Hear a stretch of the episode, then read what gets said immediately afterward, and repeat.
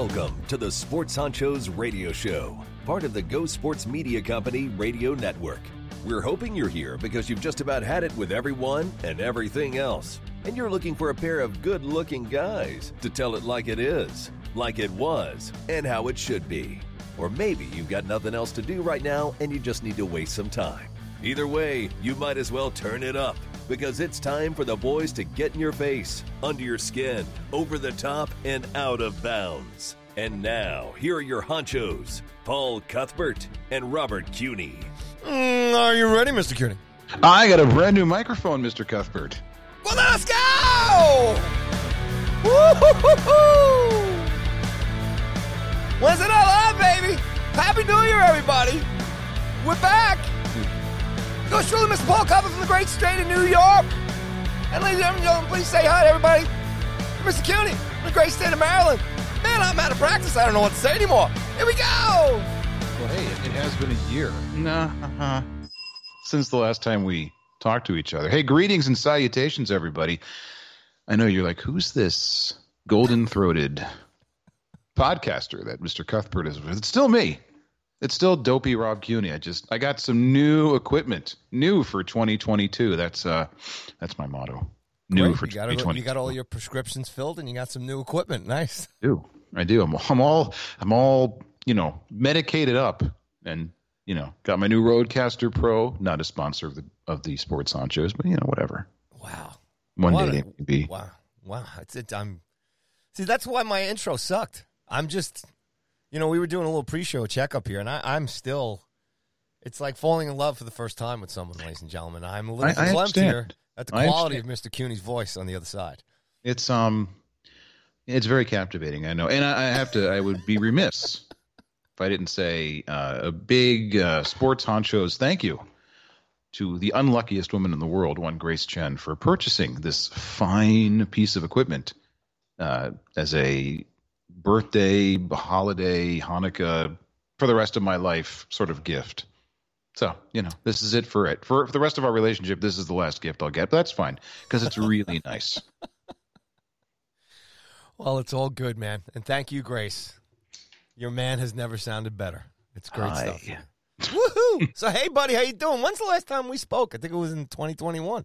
Uh, yeah, the week before Christmas. The so week before it all went down. December 15th. I mean, that's in the sports world. That's eons ago. Yeah, man, a lot has happened. A what lot about of- yourself? Outside of getting a sexy new uh, microphone and uh, RodeCaster Pro here, I mean, what else is going on, Mr. Cuny? That's the You fam? know, How you doing? Just live, just living the dream. You know, back to work. We had uh, some snow here last week, so winter vacation was extended by three days.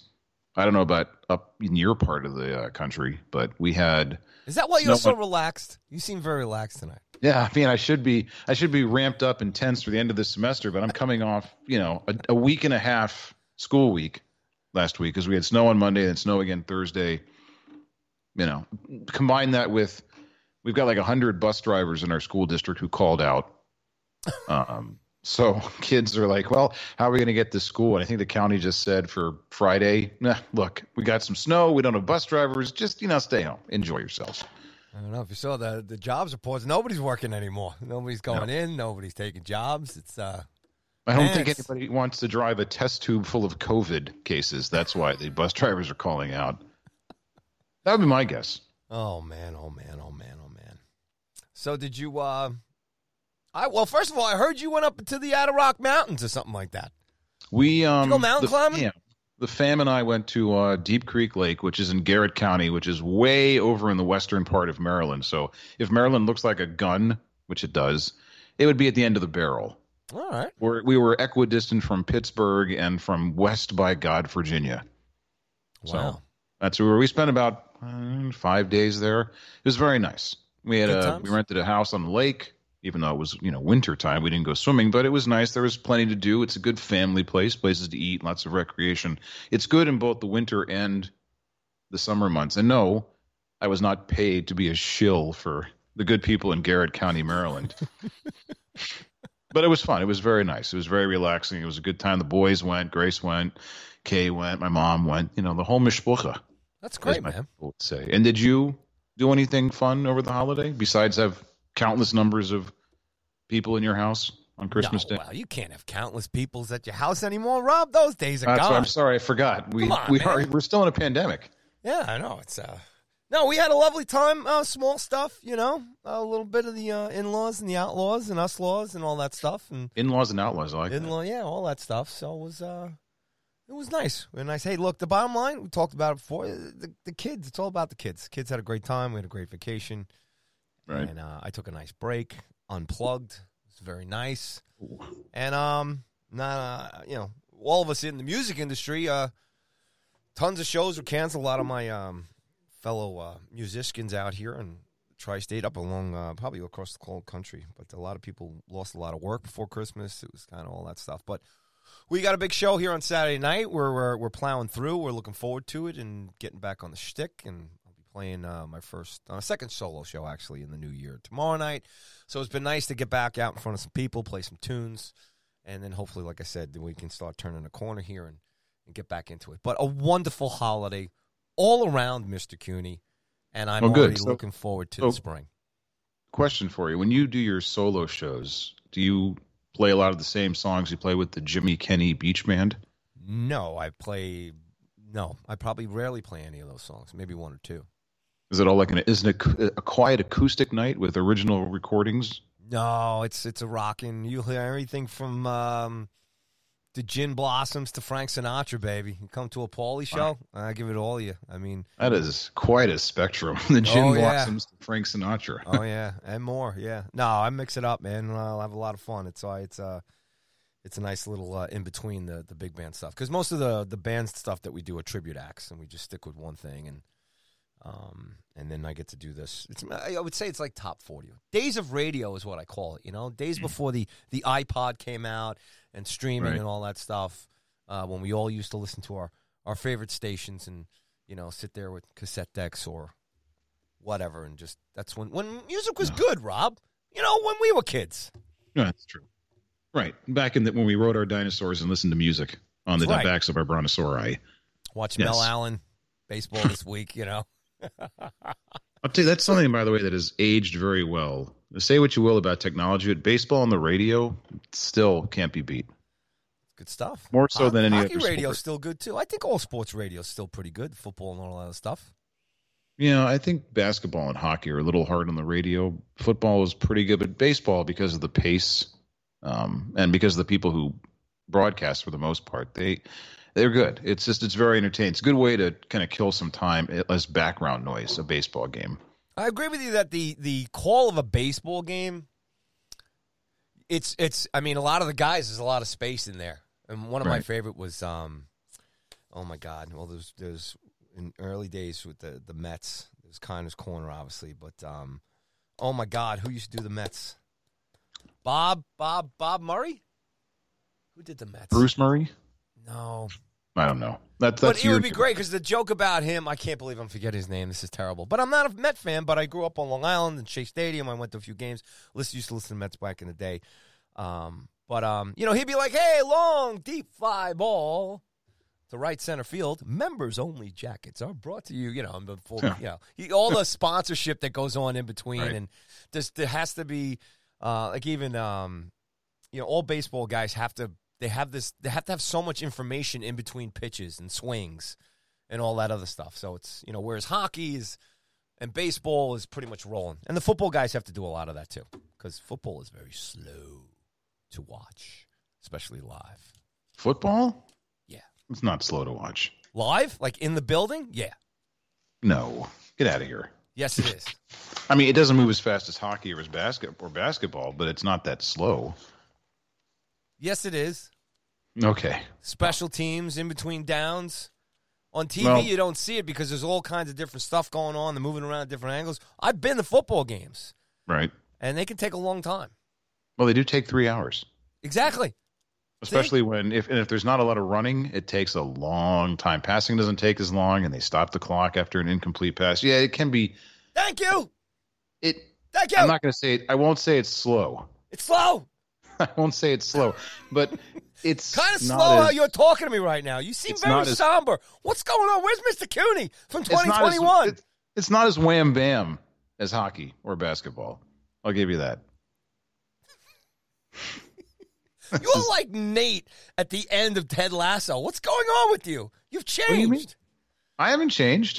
Do you watch Oh, Ted Lasso? Well, only my voice has. No, I've never watched Ted Lasso. Yeah. I've never watched The Lasso. Sorry, I don't have Apple TV. It's an excellent show. I Oh, can come only on. Purchase loaded. so Come many on. streaming services. You, you forget that I'm I'm a civil servant. we have no money. We have a little. Thanks for listening to our show, ladies and gentlemen. Rob has to go out and find a second job. Yeah. Oh, this was my second job. Still, still, still waiting for that paycheck. How's that working out? I, I've has corporate not gotten my new address? I've only been here for uh, four and a half years, so Well, they were holding out until you got this RodeCaster Pro and the new microphone and everything. So now it's probably coming a little sooner.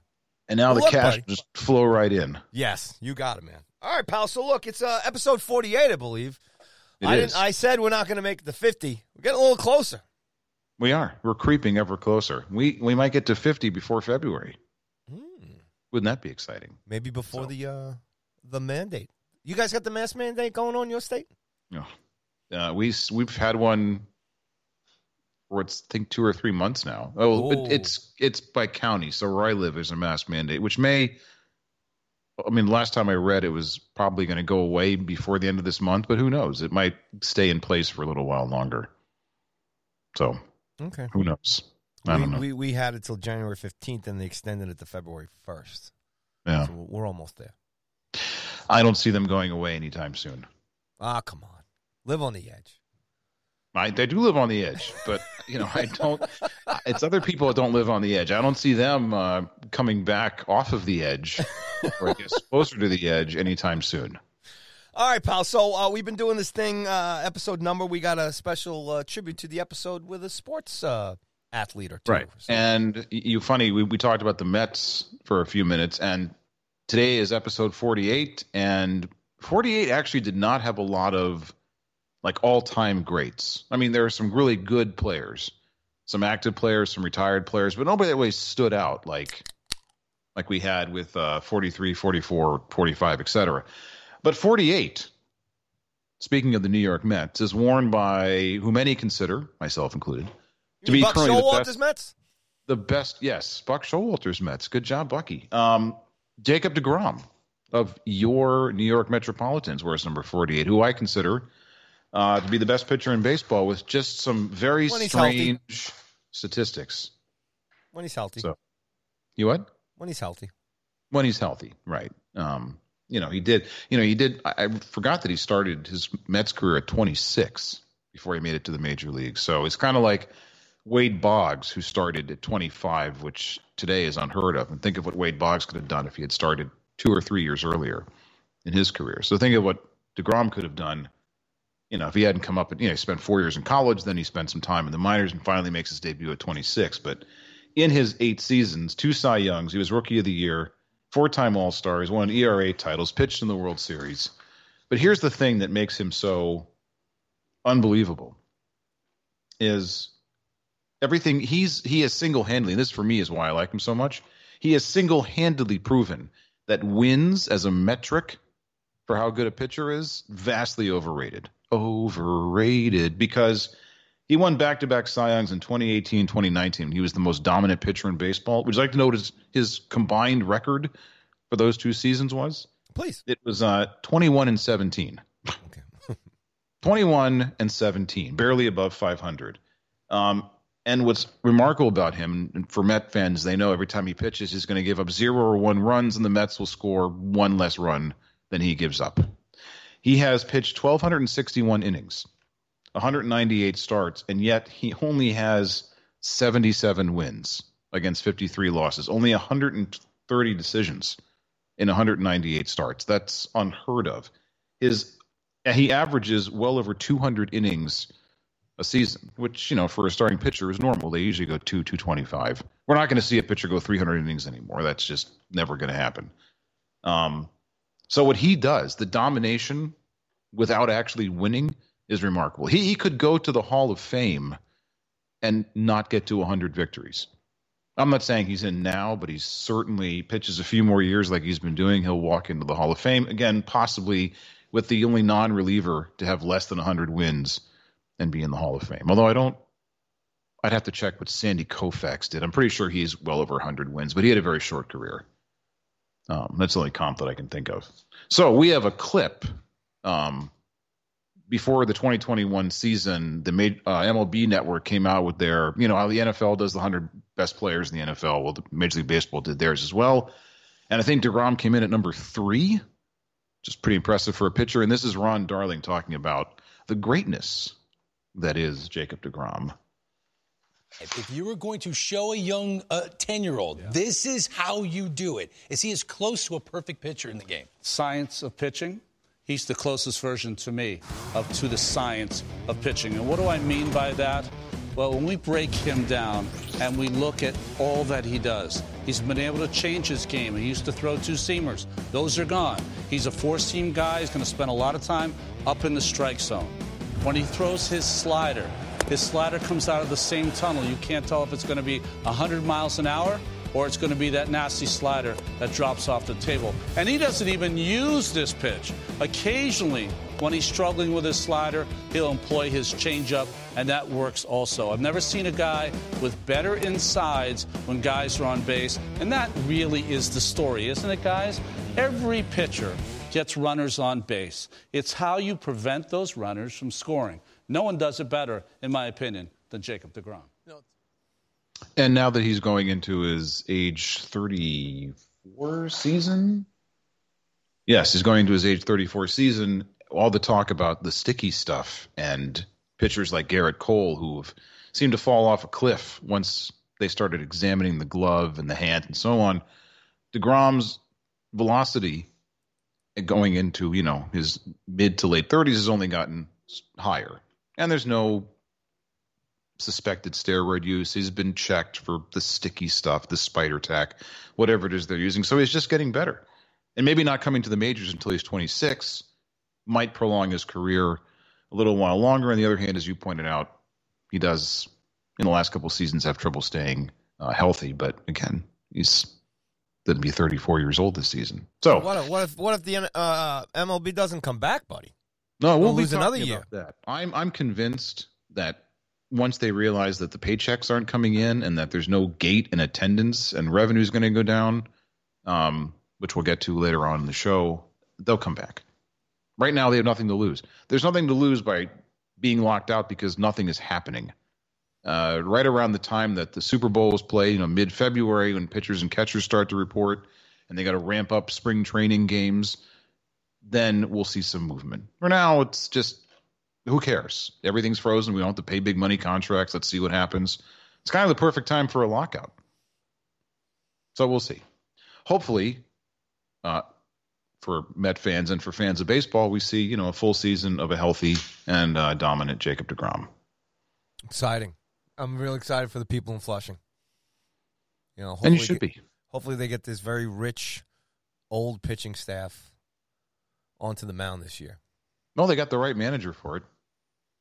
Buck, baby, and Buck Showalter. You know, here's what will happen. Buck Showalter will get he'll get the Mets to the doorstep of the World Series, like he did in Arizona and in New York, and kind of in Baltimore, and then he'll be fired, and the next manager will come in and get them over the hump, like they did in New York and Arizona. Sadly, not in Baltimore. Is that why you're so out of it tonight? You're still. I'm not out of it. I don't know what you're talking about. All right, ladies and gentlemen, get this the is... horns out. Time for headlines. This is who I am. I don't know. I, I think uh, you got this new unit. Now, don't talk about my new unit. It's time now, ladies and gentlemen, as always, here on the Honchos. We kick off the show. First one of 2022.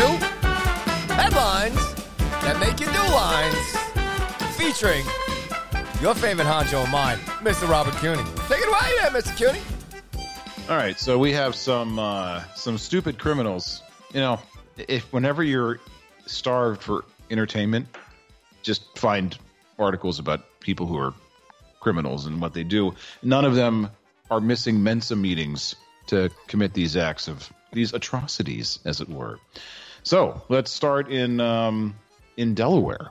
Headline: World's worst bank robber is apprehended. Uh, moments after robbing a Wells Fargo branch in Delaware, a man deposited some of the stolen loot in an ATM right outside the bank's front door. Say it isn't so. Investigators say that McRoberts Williams, 44, approached a teller Saturday morning at a crowded Wells Fargo in Wilmington, handed her a note reading, "This is a robbery. I need 150 bucks." Can we just stop there for a minute? If you're going to rob a bank and mortgage your future, 150 bucks, it hardly seems worth it. Unless that's, you know, all they have at Wells Fargo in Delaware. After the 25 year old bank employee provided Williams with cash, he fled the bank, but instead of racing from the crime scene, like your average bank robber, Williams exited the Wells Fargo and made a deposit in the ATM on the exterior of the building. Why not just why not just make a transfer? Why not just hold the gun to the teller and say, "I'd like to make a transfer, please, from anyone's account into my own"? So I, Uh, during a during a post-arrest interview, Williams reportedly confessed to the bank robbery and said the stolen cash was immediately deposited back into the Wells Fargo ATM.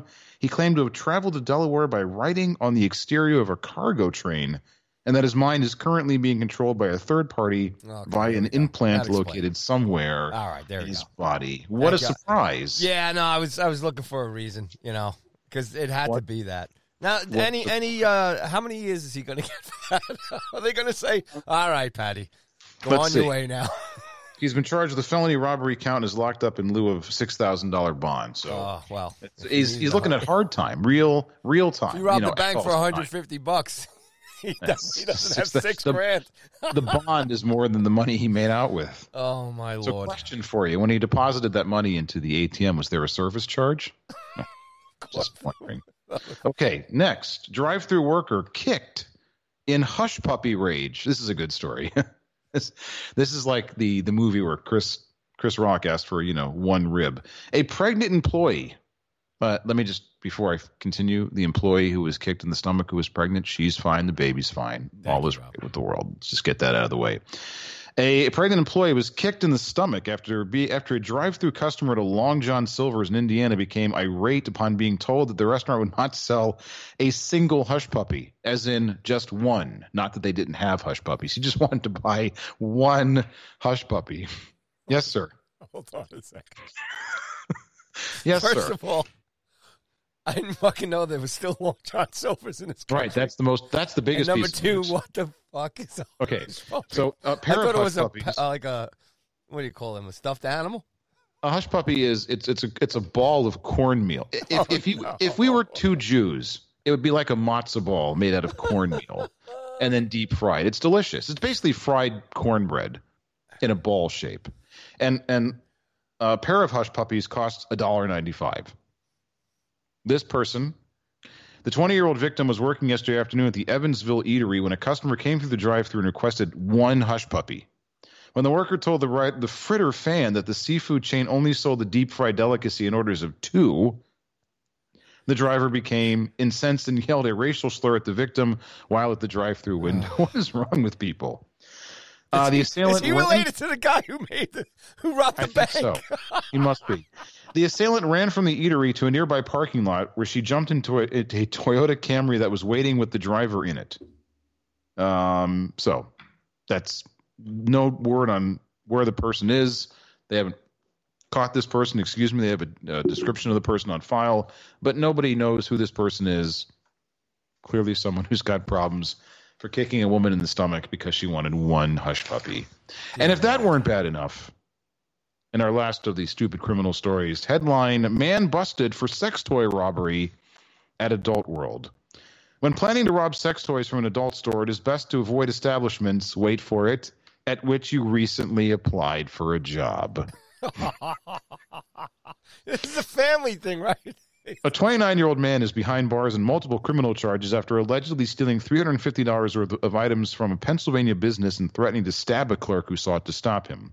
According to a criminal complaint, Jacob McFarlane last week entered the Adult World Emporium in North Wales, a Philadelphia suburb, and walked out with a pair of masturbators, a $96 fleshlight model, and the Autoblow AI, which retails for about $350, or excuse me, $250. When an Adult World worker confronted McFarlane in the store's parking lot, he accused masturbator thief allegedly threatened to stab the man. The employee, cops noted, was able to identify McFarland because he recently applied for a position in Adult World. In a police statement, the victim said that Jacob came into Adult World and instantly walked to the back of the store and grabbed the sex toy. So, again, what have we learned today?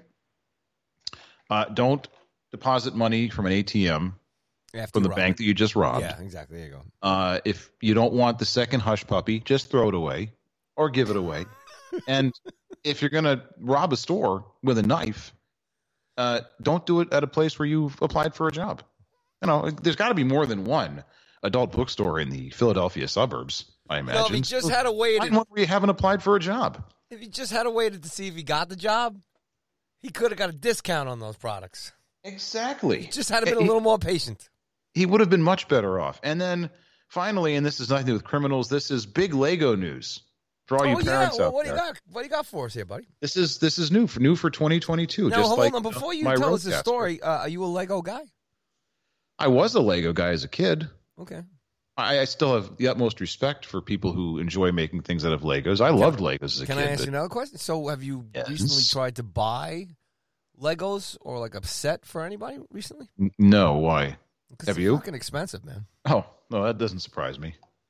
I never knew the price. It was they were always gifts. You know, like the little like either the big gifts like a house or a castle or the small like cars or planes. Oh, you're, you're not. they were really a, a go-to gift. You're not getting a Not house or a castle anymore unless you're loaded. You're Yes, not I, getting the Millennium Falcon. You're not getting any of these anything that's more than forty pieces. You better Right. have some serious bank. now as a bank. parent, let me ask you a question. You bought Legos for your kids, yes? Not anymore. The kid's not into Well, it anymore. He's I saving mean, us thousands of dollars. time? Yeah, we have. What- Yeah. Now, do you have the the the obligatory story of stepping on Lego pieces in the dark in your bare feet?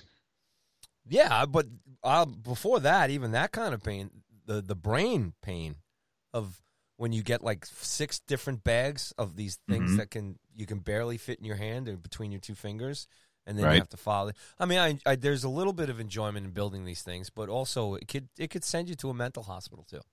Well, I'm glad you mentioned that because Lego, for the first time in their 90 year history, after making everything from you know the Empire State Building to the Millennium Falcon to you know Harry Potter World, now when you if you buy the the Majestic Tiger set that just came out, you can get Lego's first ever, and I kid you not, anus.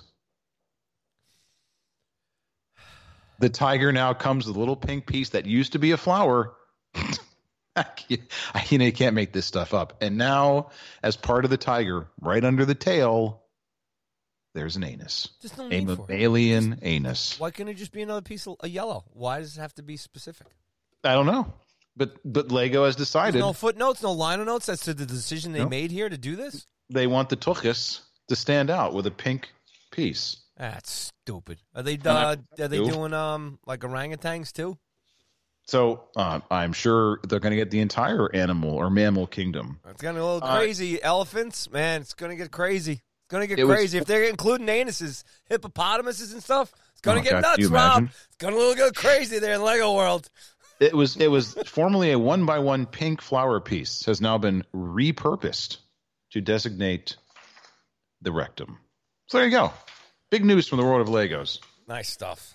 Nice stuff. Speaking of brainbusters, hey, what's this pink piece, mom, dad? Unnecessary. Just throw it away. And you know you're gonna get a couple little punks that are gonna make these long, you know, Lego pieces, Yep. and they're gonna, you know, it's just You know what this means? Today Yep. the anus, tomorrow anyone for penis? anyone for Lego penis? I gotta hand it to you, Mr. Kuhn. It's been a long time since you mentioned that word on this show. well, I'm. I'm so trying to help you out a bit. yeah. All right. What are you drinking there tonight, pal? It's a uh, fabulous cocktail of filtered water and uh, Mio. You know the the drops that you add. Yeah, Fla- man. Water flavor enhancer. On sale at Stop and Shop here in New York the other day, two for five dollars, which is unheard of. Wow, expensive. that's pretty good. They're Considering like five dollars a clip. Bucks. Yeah, well, they're over three, almost four bucks here at our yeah, supermarket. and the inflation these days. My Yep. God. I'm enjoying the berry pomegranate flavor. That's my favorite. That's the go-to Mio. And what are you drinking? As we join So, us I- I've- on I've- what's the honcho's drinking. Yeah, I found this um the other day down in the um you know the, the special carbonated drink aisle. Okay, Right. This is a company called Hop Lark. Get this. It's called sparkling hop tea. Um, I'm having a can of it right now, the Citra Bomb 1. So get Wow. this no sugar, no calories. All right, no fat, No no, sodium. There's nothing in here. Here are the ingredients carbonated water, citra hops, organic white tea, Why's it got to be white? and citric, citric acid. so here's the deal this tastes like a beer. Really? Yes, it's insane. Wow. It's it's like I picked it up like it was seltzer water, you know, and I got four different flavors. Right. And um, Surprise. tea, it's called tea brewed like a craft beer, and they ain't fucking lying. It's absolutely delicious. Wow. All right. Well, for those of you that enjoy non-alcoholic beer, It's but it's you go. not a beer. it just tastes It's like just- one. It's just made with citra hops Faux beer. and white tea, and it just tastes like a beer. Uh, right. You can follow them, not sponsored here, but at Drink Hop Hop Tea, H O P T E A. Delicious. Well, there you go. And once again, we are not sponsored by any of the fine products that we mentioned. We're just doing that for real. So you can trust us when we say we like this stuff. All right, buddy, let's kick this sports program off here with a little uh A little sports. little drums. The college football season is over. Georgia Bulldogs, ladies and gentlemen, shock of the world. First Your championship national since champions. 401 years, I believe it was. Beating Roll Tide. All good stuff. Mr. Cooney's here to take us through it, and I will interject with my usual commentary. Woohoo! What'd you think of the game, buddy? Uh, you know, I actually watched the whole game, which is shocking for me because normally by halftime I would have been unconscious. Um, but I figured, hey, I got a show to do Wednesday, so I probably should watch the whole thing. And it was, I don't want to say it was riveting. The first half it was 9 6 Alabama. It was just a battle of field goals. Um, but what kept you interested is the whole time you, you kept thinking to yourself, all right, this is a game where between the 20s, the teams are moving the ball with relative ease. And then when they get down in the red zone, and their opponent's 20, that's when everything goes to hell. And that's when the both lines, the defensive lines, the offensive lines, really stepped up, and neither team could punch it in. In fact, if there was a big play, if it didn't make it into the end zone, you knew it was going to end up in a field goal, no matter how close they got to the goal line. And so they had that little tension there. And once you're just waiting for one team to make the big play, and it turned out to be Georgia, and then that was it for Alabama. And there was some questionable coaching calls, and the Heisman winner Bryce Young was not playing the best game that he could. And I don't want to, you know, make excuses, but Alabama did come in with their two starting quarterbacks injured, and they lost their best receiver during the game. But when you're Alabama, you just replace one all-world receiver with another one. But it was just, you know what? It was just not to be cliched about it, but it was it was Georgia's time, you know, and it just it was it was a war of attrition the entire game. It was which who was going to break down first, the offensive line or the defensive line, and it turned out in Alabama's case, it was their offensive line. They did a very good job of stopping that Georgia defense for the most part. And then, you know, they just the two defenses were on the field for so long, they were done. They were tired. You know, and so it it was just again, as I said, it was a war of attrition. The final score being 33-18. I mean, you know, there was a late uh, pick six by George's Kelly Ringo, and you know, I mean, it, it looks like it was a a much more blowouty kind of a game than it was. But I mean, it was very close. It was you know, 13-12 going into the fourth quarter. It wasn't like a boring defensive slugfest. It was you watched it going, these two teams are capable of scoring 30, 40 points. Who's going to be the first to actually break through this defensive wall? And in the end, you know, hats off to Georgia. First title since 1980, which they only repeated about long time, nine- man. That, that's nine like Baltimore million Orioles times. long. Yes, that's Baltimore Orioles long. Yes, actually, even longer. So here's um, a couple of amazing stats. Oh, okay, not amazing, but they're interesting stats from the game. Um, first of all, Nick Saban is now 25 and two against his former assistants, and both losses came this year. One to Jimbo Fisher at Texas A&M, and then the second one to Kirby Smart, who's been trying to, you know, slay this dragon for years. And before this game, there were five rematches. So there were five title games that were rematches of games that took place during the regular season in the 150 year plus history of college football. All five had gone to the loser of the first game, and now it's six and zero. So Georgia lost 41-24 to Alabama in the SEC championship game, and they came back and beat them in this one. So six times there's been a rematch, and six times the loser of the first game has gone on to win the second game. And you know, good for Stetson Bennett. Great story as a walk on. He was there, you know, years ago when they lost. Uh, Georgia lost to Oklahoma um, in the playoffs. So I'm sorry, they were there. He was there when Georgia lost to Alabama in the playoffs, and now he's back leading Georgia over Alabama. Um, you know, it just it was a good story for him. He's a guy who's never going to play on Sunday, and much maligned old Stetson Bennett the fourth, but he'll never have to buy a dinner or a drink in Georgia again. Hmm. So, hats off to uh, Georgia and Alabama. Look, they're they're going to be back next year. I don't know if Georgia will be back next year. And there was a lot of talent on that field that's going to be playing on Sundays. Um, but Alabama will just reload and come back next year. Those who think that Alabama is done because they didn't win this game, again, Georgia barely got by them when they were missing their starting cornerbacks and their two best receivers. I'm not saying they lost because it's of injuries. Really, the only this way was, this was not a complete Alabama team. It's almost So- like you could say it's it's the only way to beat Roll Tide sometimes is when they are missing their key guys. I mean, Yeah. and look, full marks to the uh, Bulldogs here for taking advantage of it. They win. They're the winners. They're the champs. Um, and we can swing into the CFP and the championship and the playoffs and all that other stuff. But uh, as far as how they got there, we talked about this a lot this past year in terms of how they were making it happen.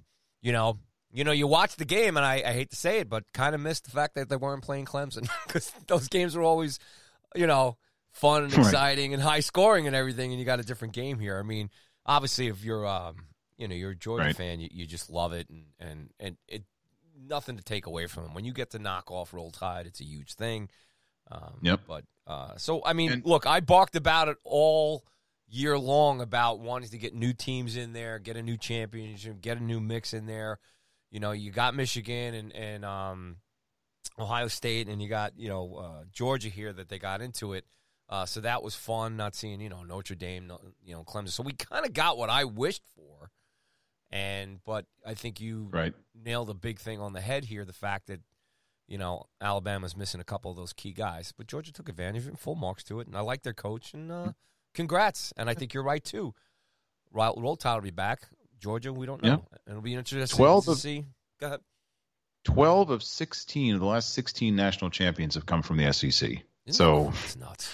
people are a little, I, I don't know, I, I shouldn't say people are tired of it. It's just, I'm sure there are places in the country where people are tired of seeing it, but they put on a good show. And for all the talk about how, you know, outstanding the Georgia defense is, and it is, it's very, very good. I mean, it's shockingly good. The Alabama defense stayed with them toe to toe.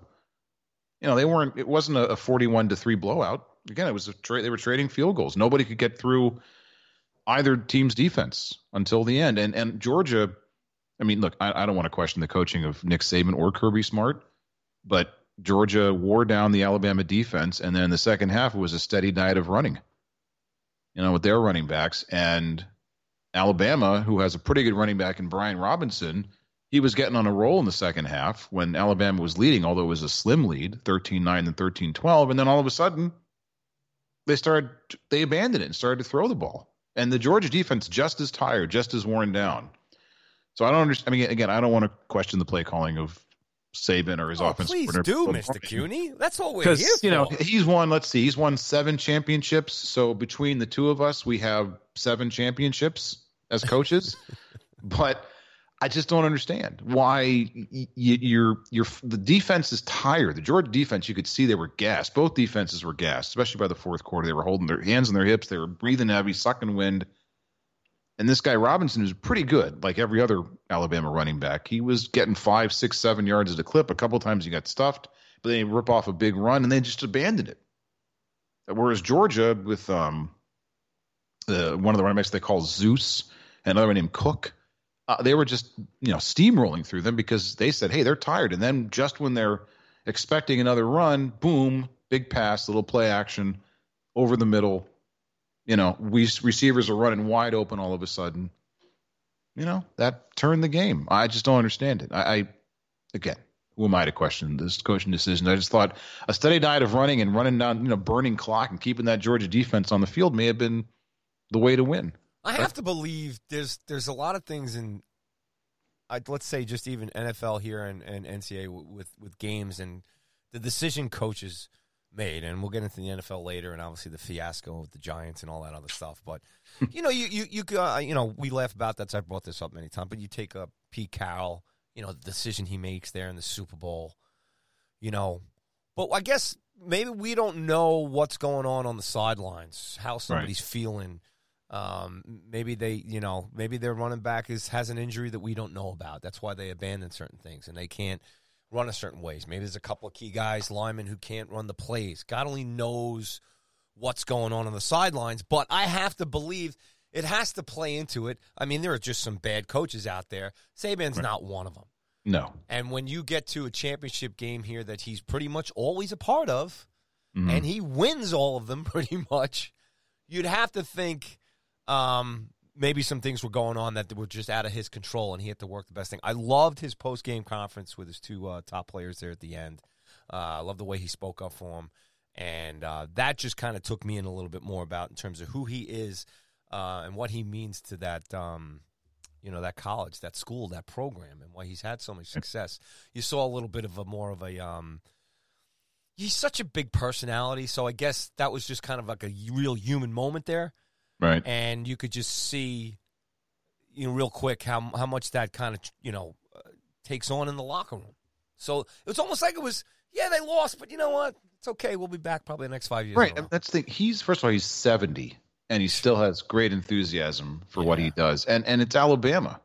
You know, people uh, they, they lost a couple players to the transfer portal because they probably realized every year they reload. And if they don't have a player who's coming back, like you know, Bryce Young will be back. He's only a freshman but they just reload because people want to play at Alabama. And when you when you play for Alabama, there's a certain pressure on you not to be the class that doesn't bring the championship home. And so they play at a very high level, just like many other SEC schools, because there's this reputation that you have to live up to. And so if you're Nick Saban, you know, okay, this one got away from us. We didn't embarrass ourselves okay, in this game. So, okay, we lost. I lost to Kirby. It's going to happen eventually. You're not going to go undefeated against your former assistants. And, you know, if Georgia pops up and wins the national championship, okay, that's one for you know Kirby Smart and seven for Nick Saban. He'll be back. Yeah, this is not like the NFL where your team gets old and you can't just bring in new players and every dynasty comes to an end. You know, we sort of saw that for one season in New England. Um, we're seeing that in Pittsburgh now, but with you know colleges, it's just okay. You have a setback, and then you always get the top choice, not just of high school recruits, but people in the transfer portal. You know, Jameson Williams, who with John Metchie was were the two best receivers for Alabama. He came out of the transfer portal, I think, from Tennessee. They had another player from uh, I think Mississippi or Mississippi State. The um, their uh, linebacker whose name I can't pronounce. It's one of those uh, Hawaiian names um, number 10 for Alabama. He came out of the transfer portal. He had a great game. So, you know, it's one of those things where, first of all, you don't have a rooting interest. It was a good game. It was entertaining. I didn't have an emotional tie to either team. But if you're an Alabama fan, it sucks today. But, you know, tomorrow you'd be like, okay, well, we'll see you in the championship yeah, game next like, year. They're like us Yankee fans. Yeah, you know. You know exactly, right. and uh, and for Georgia, who knows? I mean, it's not, it, there's a lot of seniors on that defense, but a win like this, you know, maybe start people start thinking if I can't go to Bama, maybe I'll go to Georgia. So who knows? And he, he, Smart's a good coach. You know, I don't I take nothing away from him. Um, he figured out how to win, how to beat, you know, the master. The student finally beat the master. So it was a good game. You know, happy for Georgia, happy for Stetson Bennett.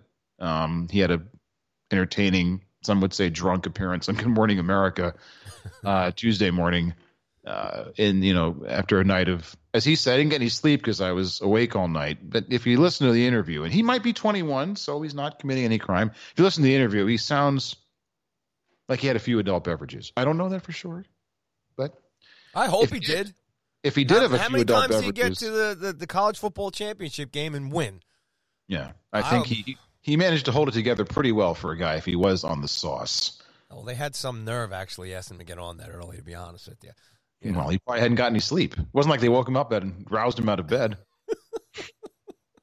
So let me ask you this: you're you're just a quick maybe look back on the whole college season here, and um, maybe talk about the expansion and the, and the, transfer portal, all the different things that happened this year.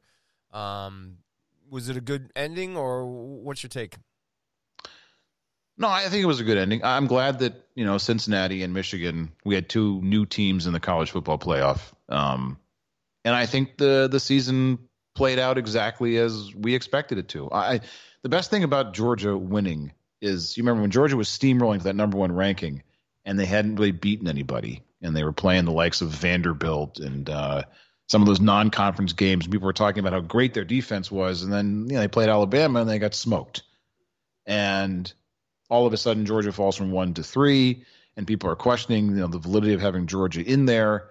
Um, and then they go out and beat you know the best team in the country. So that was good. I was happy to see Michigan. excuse me, cough button. I was happy to see Harbaugh finally get to the playoffs. You know, finally beat Ohio State after you had been beating the shit out of him all year right. long. and, right, but you know, I was I was happy for him because yeah, I was beating the shit out of him. I, I still think he's not the best breakfast that money can buy, but you know, you got to tip your hat to the man. He accomplished what he wanted to, and those poor fans at Michigan who've been dying to see a win over Ohio State for years now. Um, Cincinnati earned their way in. You know, it was good to see, even though they got just completely housed by uh, both teams, both Michigan and Cincinnati. They had they were one and done. They were like the other, you know, Alabama and, and Georgia said, "Welcome to the party. Take a good look around, have a drink, and then get out." You know, we'll see you again next year, and I hope you know, we see, as always, I'd love to see four different teams. I know that's not going to happen. I know we're going to see some combination of, you know, Georgia and Ohio State and Alabama. Maybe Clemson makes a comeback. Who knows? But we're going to see the same SEC dominated playoffs. So, from that respect, it was a little disappointing. But in terms of an entertaining college season, you know, it was good. And the championship game, much better than the semifinal games much better, um, which was good. I, I, it, the semifinal games were forgettable, and that's okay because they're not the championship game. Although this championship game, from what I saw, they had the second lowest rating ever. Really? For a championship game. I don't know if that was from since 2014 when they started the college football playoff or, you know, further back, but it's not good no matter how you slice it in terms of the ratings. But, you know, perhaps having it on Sunday or on Monday, you know, coming off the last weekend in the NFL after, you know, some very exciting contests, you know, maybe having it that close was not the best idea. Maybe it should be a Thursday night or a Saturday night. You know, they play college football every Saturday. Have the championship on Saturday. You know, call me crazy. Well, you better write a long penned letter to the people. That be to make those decisions. Yeah. I don't know. I don't know how much luck you're gonna have. You know, probably probably very little. You know, but it's a, it's it's pretty much a Monday night institution now. Everybody's kind of used to. it. I think it's one of the best televised game with all mm-hmm. the different angles and the multiple channels. You know how they do yep. all that. So I think it's beautiful. I mean, it's just uh, you know, it's I, I love it too because it's an American tradition. It's it's you know, you don't get this in minor league hockey or minor league baseball, and you know, it's college football, but it is the it's the growing ground for the NFL, you know, and it's uh, a lot of national pride, and um, obviously with you know Vegas and gambling and all that other stuff. Um, I think it's a, it's a nice cap to the to the year as well too, a, a sporting in a sporting way, you know. Right. And look, the way things have been going here the last two years with COVID and the pandemics, and we covered so many stories last year too, you know.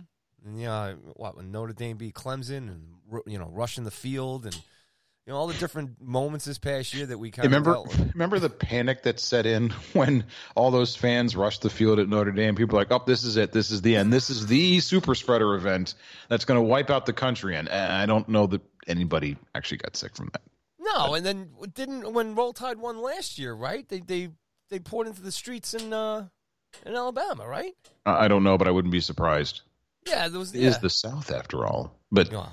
you know, we we had a much different view of things you know, a year ago than we do now. Um, it was nice also to see one thing I love about the college, the big college games, is you get the college version of Romo and Nance or Buck and Aikman. Although I hate to compare them to Aikman because he stinks, but Uh, Chris Fowler and Kirk Herbstreit just they're the best when they do college games. And and the analysis from Herbstreit, even though you know some of his some people think he's a little you know old man shaking his fist at the clouds about you know player commitment, which we won't get into, but he's very good at breaking down plays. And there's this enthusiasm for the game that both Fowler and Herbstreit have. That's you know it's infectious. And, and when they did the NFL game this past weekend. It was very good. I just I, I think they should do more. They're certainly better than the Monday night crew that You they think? have. ESPN has. There's just they just they have this sort of natural rhythm, and they know, especially when they they they talk about players that were in college in the last couple of years because they've seen most of the big players in the NFL because they saw them when they were in college. So they bring that perspective to the broadcast. It's just it was nice. The whole the whole package was great Oh, Mushbuka. the whole mishpucha was the whole mishpucha involved in the college football playoff game was fantastic. You know, no complaints there. And now, you know, a little bit more football is going away. That's why you're so down and out tonight. I'll wait till you see the the the show after the Super Bowl. I'll be wearing all black. I'll be in mourning. I don't know. Maybe maybe it'll just be a single hot show that week. Yeah. It will be. It'll be the Paul Cuthbert show. Um, real quick before we move on to pro football, on the same day that and this is bizarre timing on college football's part, but the same day of this championship game, um, the college football playoff committee met uh, to discuss expanding the playoffs from four to eight or to twelve, and uh, they came up with a, a big nothing burger. They were unable to come to any sort of an agreement. Um, the center, the dispute centered on uh, compositions of the playoff field, fears of protracted seasons, mistrust that floats from a surprise round of conference membership shuffles. But I'll, I'll get to what the real reason is in a moment. So they couldn't agree on any of this. They came up with a whole lot of straw man arguments that I just read about why they can't go from four to eight or to twelve. Um, they did say it's possible that after the 2025 season, we could go uh, to an expansion. But here's the real reason, as the New York Times pointed out in this article. Um, in addition, I'm going to quote from the article. In addition to the concerns around the games and com- the competition formats, some administrators feared, fretted, excuse me, that the league would sacrifice, wait for it, millions of dollars if the playoff expanded before its television deal could hit the open market. Uh, deepening tensions, uh, skip that. If and when the playoff expands, a new media rights deal could make it the most lucrative college sports event, surpassing even the Division One men's basketball tournament. The playoff and its three games each season are currently included in a 12-year deal with ESPN worth more than 5.6 billion. Billion. Consultants estimate that an expanded tournament of 11 games a season would attract more than a billion a year in television rights alone. By comparison, the rights for last year's NCAA men's basketball tournament, a 67 game showcase, pulled in more than 850 million. So, it's, eh, it's take that for what it is. You're saying it was a decision made on money. Yes, the real Oh. reason why they can't agree on expansion now is they're going to be, you know, forfeiting so much money when they can get a bigger contract after this one expires, and then miraculously, we'll see when the contract comes up for renewal, they'll expand to eight or twelve teams, and cha-ching, cha-ching, the money will start flowing in. So whatever they tell you about competition or competitive balance and number of games and student safety, it's all horse shit. Okay, it's big all it's all a steaming pile of horse shit. It's really just about how can we make more money. And I, again, I don't blame them, but you know, don't say, you know, competition, player safety, number of games. Oh, and by the way, it, it's costing us a lot of money. Just say it's the money because we know it's the truth anyway. So just come out and say it. We're you're okay. We won't. uh We won't think of it's a surprise now. it's hard to think less of you than we do. So just come right out and say, I was a cheap shot. Uh, just come right out and say it's about the money. We don't mind. We're right there with you. Perfect. Perfect. And they also had to wait for New York State to approve the um, the online gambling thing too. So Really? New York is still hanging in there with no gambling? No, we got it. Oh, okay. DraftKings now, all the Caesars, we got it now. You can All right. Get the app and you can do it. Blow your money. And then, you know, you'll have to uh, rob from a bank 150 bucks to make your next bet and put in your ATM. You know what I'm saying? Yes. All right, ladies and gentlemen, it's time for our first installment of the uh, National Mediocrity League here on the Honchos. And as always, we like to bring in our two experts first to kick this segment off for us right here on the Sports Honchos. Al, you old son of a bitch.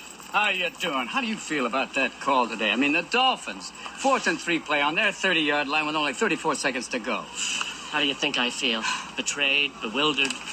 This is very exciting. Yeah, it is, fella. Oh, right on, amigo. Damn straight. Damn straight. Fucking A. Fucking A, right.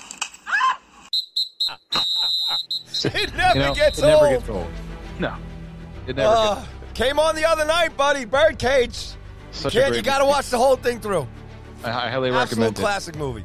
I've seen it a few times myself. I highly recommend it to anyone. Um, all right, so the regular season is over. We're going to talk about the playoffs in a moment. There really were no It's finally over? games.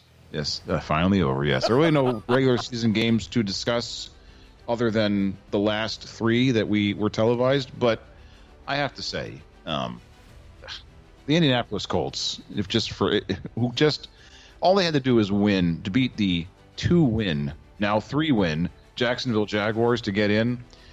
They lost twenty six to eleven, and uh, you know Frank Reich, Maryland guy, authored the greatest college comeback and then the greatest playoff comeback in NFL history. You know, and the man knows how to coach. He's a quarterback guru you got a, an MVP caliber running back in Jonathan Taylor sitting on your bench, and you have to win this game. I don't care that it's against the hapless Jacksonville Jaguars. You got to win this game to get into the playoffs, and you let Carson Wentz throw the ball 29 times, and you only hand the ball to Taylor 15 times, and they lost. I mean, what a gag job this is. I just, you know, I'm not saying fire Frank Reich. He's a great coach, but what are you doing? What are you doing? You know what I said about the Colts at the beginning of the year when we did our pre NFL season uh, predictions? What did I say? They were no good. Jacksonville has won. I let's see. What was the stat I heard? I wish I had these numbers down, but I think in their last thirty games, they're three and two against uh, Indianapolis, and like two and twenty-seven or something against everybody else. Some an unbelievable stat where they only beat Indianapolis, just like Houston. That's crazy. the worst team, one of the worst teams in football, constantly gives Tennessee, the number one seed in the AFC, a hard time. So eh, that was a big gag. I, I won't spend any more time on that. Really, the, the big games, of course, last week were Steelers at Ravens, an overtime thriller in which you know Big Ben got to extend his career for at least one more game, and it will be one more game because they'll be smoked by the Kansas City Chiefs this weekend. Uh, the Niners at Rams, which was you know, uh, uh, the Niners came back from the dead with Jimmy Garoppolo and his one and his half a thumb, uh, rallying that team to beat Niners. uh, the Rams, and perhaps, perhaps now we know why Detroit was so uh, ready to dump Matthew Stafford. I mean, he again he had a good season, but Oh, Apparently he likes to throw the ball to You've been tooting his took us all year long, I baby. have. And I'm been- the I Rams was- fan over here, and I knew it's no good. Yeah, we'll um we'll get to Stafford later when we talk about the playoffs. And then, of course, one of the best games I've ever seen, and it was a real throwback to when you and I were kids. And Sunday afternoon meant uh, uh, Charlie Jones and Dick Enberg doing uh, the AFC West games, Oakland and San Diego. Except this time it was Las Vegas and Los Angeles. That Chargers Raiders overtime game. 35 32 won by the Raiders, a game in which all the dominoes fell in place where all they had to do was tie, and they were both going to be in the playoffs. The, the Raiders were up 26 or 29 to 14 at the end of the game. And Justin Herbert, who threw 64 passes and, and 30 of them were incomplete, somehow, six times when it was fourth and, and, a, and a million miles, willed his team to a tie converted fourth down after fourth down, pass after pass. Of course, if you watch the game, the first three downs, the passes were incomplete. Either there were drops or there were incomplete passes. And then faced with fourth and long, he completed the passes when he had to. They got the two point conversion they needed. And then with zeros on the clock, they tie the score at 29 29. You're thinking when it's 26 14 and 29 14, well, there's no way they're going to tie. And then all of a sudden, here we are in overtime and the team's trade field goals is 32 32. The Raiders are bleeding out the clock, and you think, wow, they're actually going to tie this game. They're actually going to pull off the impossible, have a tie, and both go to the playoffs. And if you're Steeler fans, and again, hats off to Mike Tomlin every year. I said this last time, no matter what, he manages to not have a losing record. This is now 15 seasons that he's been a coach, 15 non-losing seasons. I think he had one season at 500. This year he's 9 7 and 1. Uh, ben Roethlisberger, who just can't throw the ball anymore, somehow willed his team to victory in overtime against the Ravens. And all they had to do was not have the Chargers and Raiders tie, and they're in the playoffs. And here we are going into the last two minutes of overtime. It's 32-32. And you could you could hear a collective groan from the city of Pittsburgh. They were all high and, and excited going into that game, knowing they're in the playoffs as long as they don't tie. And hey, how often does a team tie? Well, this time they almost did. Crazy. And ultimately, the Raiders pulled it. I know there's a lot of hand wringing and teeth gnashing with Brandon Staley calling that weird timeout uh, when it was third down. The Raiders were driving, but ultimately, you know, they couldn't stop the Raiders. The Raiders wanted to win. They would rather lose and not go to the playoffs than have both themselves and the Chargers go to the playoffs. So for them, it was you know, ride or die. And, you know, once again, the Chargers find themselves on the outside looking in, which is a shame because Justin Herbert is just, he's an exciting player to watch.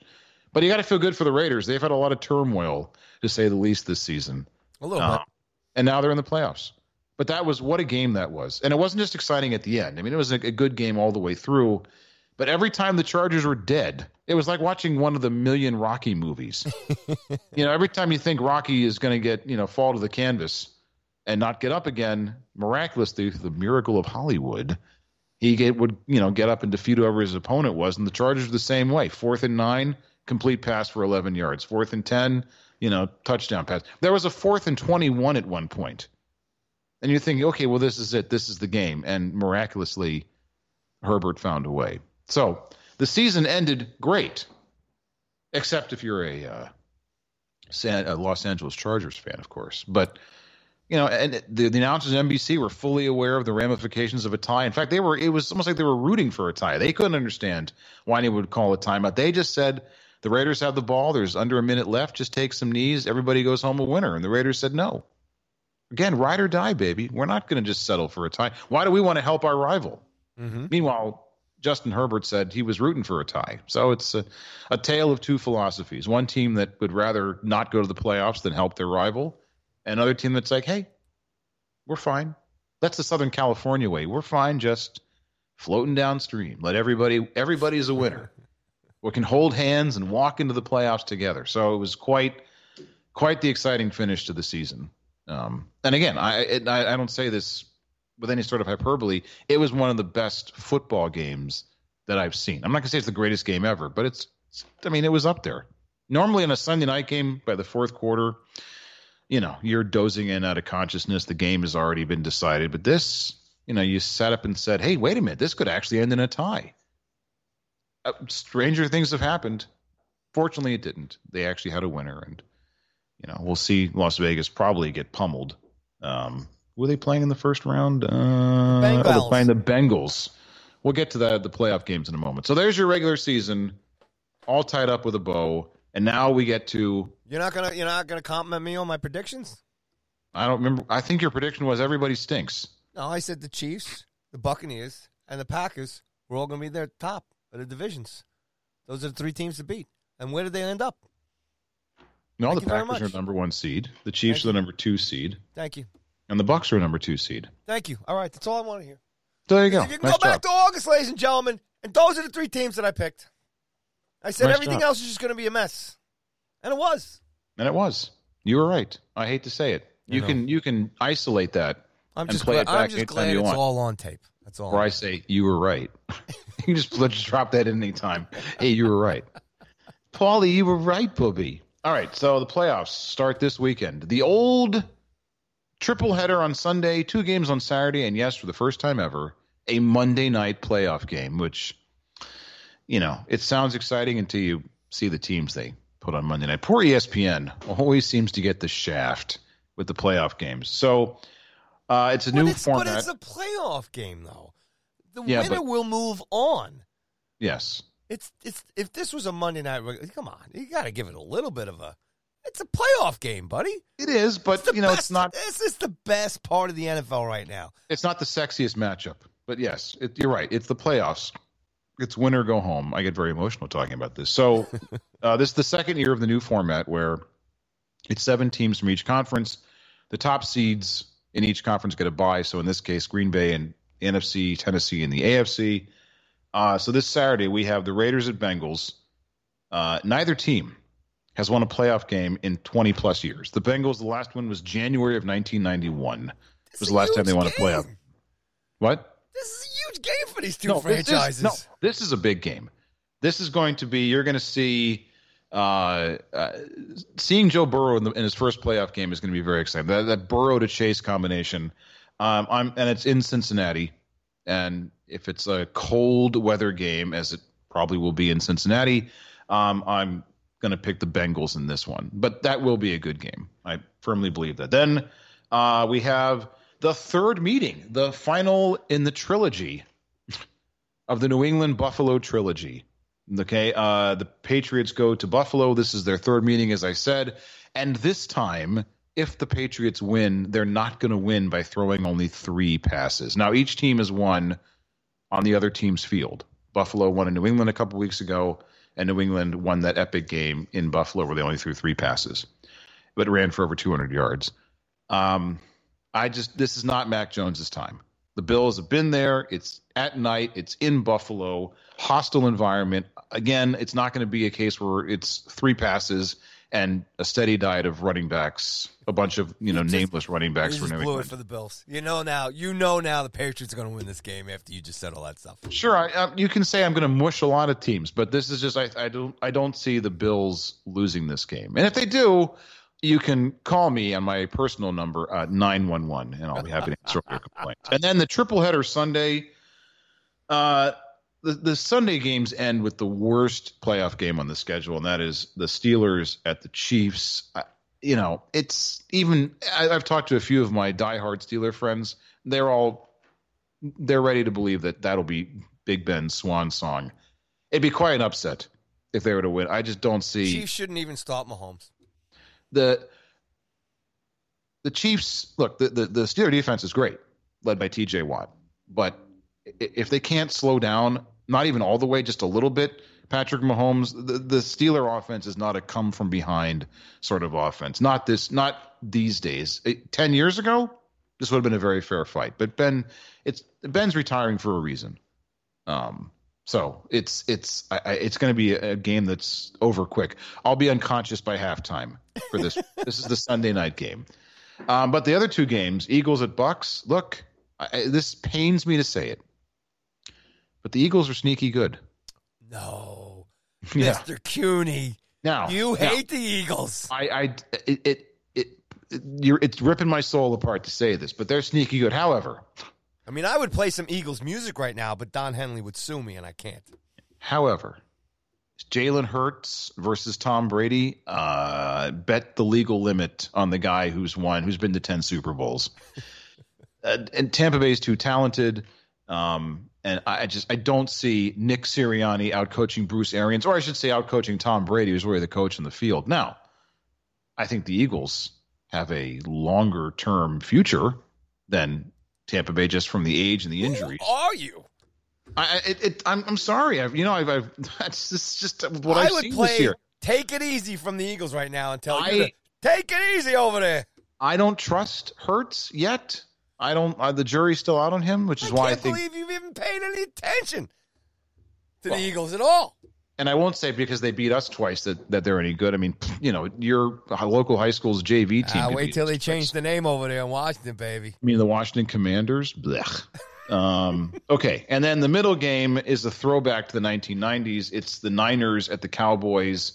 That should be, um, if the Patriots Bills game isn't, probably could be the best game on the schedule this weekend. Um, great defense versus great offense. You know, Kyle Shanahan, much better coach than Mike McCarthy. Um, they're pretty evenly matched, and those games have always been exciting. and it's nice afternoon game, nice setting the table for you know the snooze fest that is uh, Steelers at KC. So I, I think, you know what, I'm I'm taking the underdog in this. I'm taking the road team. I'm taking the experienced playoff team and the vastly underrated uh, Jimmy Garoppolo to lead the Niners past the Cowboys. I'm not just saying that because don't like the Cowboys. I just slobbered all over the Eagles. So this is not an NFC East bias thing. I just I think the Niners and they're on a roll. They are on some kind of roll. And then we come to Monday night, the Rams and the Cardinals. Two teams moving in the wrong direction. This is why this game smells dead on arrival. Um, I don't know who to pick in this game, quite frankly. I mean, the Cardinals are eight and one on the road, but it's it's the Kyler Murray show. If he's off, Well, you know who this Rams fans rooting for, right? right, against that Ram The defense, Cardinals. right? Hate that logo for the Rams. You're picking the Cardinals. Absolutely. Well, as I said, if you take if you can stop Kyler Murray, and that Ram defense is certainly capable of it, they got nothing else. Whereas the Rams, Cardinals are going to beat the Rams big. all right. Well, I was to say if you're if you're on that card, if you're on that square that the Cardinals are going to win, you know Matt Stafford seven interceptions in his last three games. He has a tendency in important games to throw the ball to the wrong uniform. He's all I mean, you know, and and it's that's what I'm saying. It's hard to pick this game because there's so many flaws with both teams. They're both seemingly going in the wrong direction.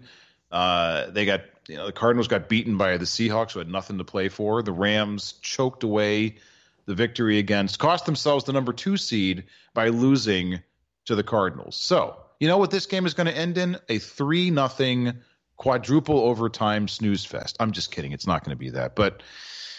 I don't know. I, I think I agree with you. I think the Cardinals are going to squeeze out a victory. I think the Cards are going to win, and I said this during the year. I I think this is McVay's last game. If they lose this game, he's done. I don't care what kind of contract he is. I don't care that he he accidentally got them there to the Super Bowl because of the uh, offensive uh, pass interference call against the Saints game.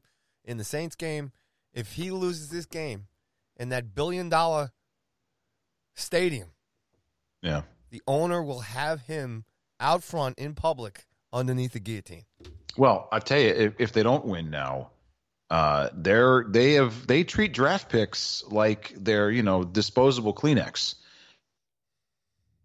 They just chuck them away to get players now. They're very much a win now franchise. So you could be right. If if this experiment fails, um, and we just I mean I just read today that they've signed 37 year old, two years in retirement uh, Eric Weddle to replace one of the injured players on their roster. So they like to load up on the old guys. This team is not built for the future.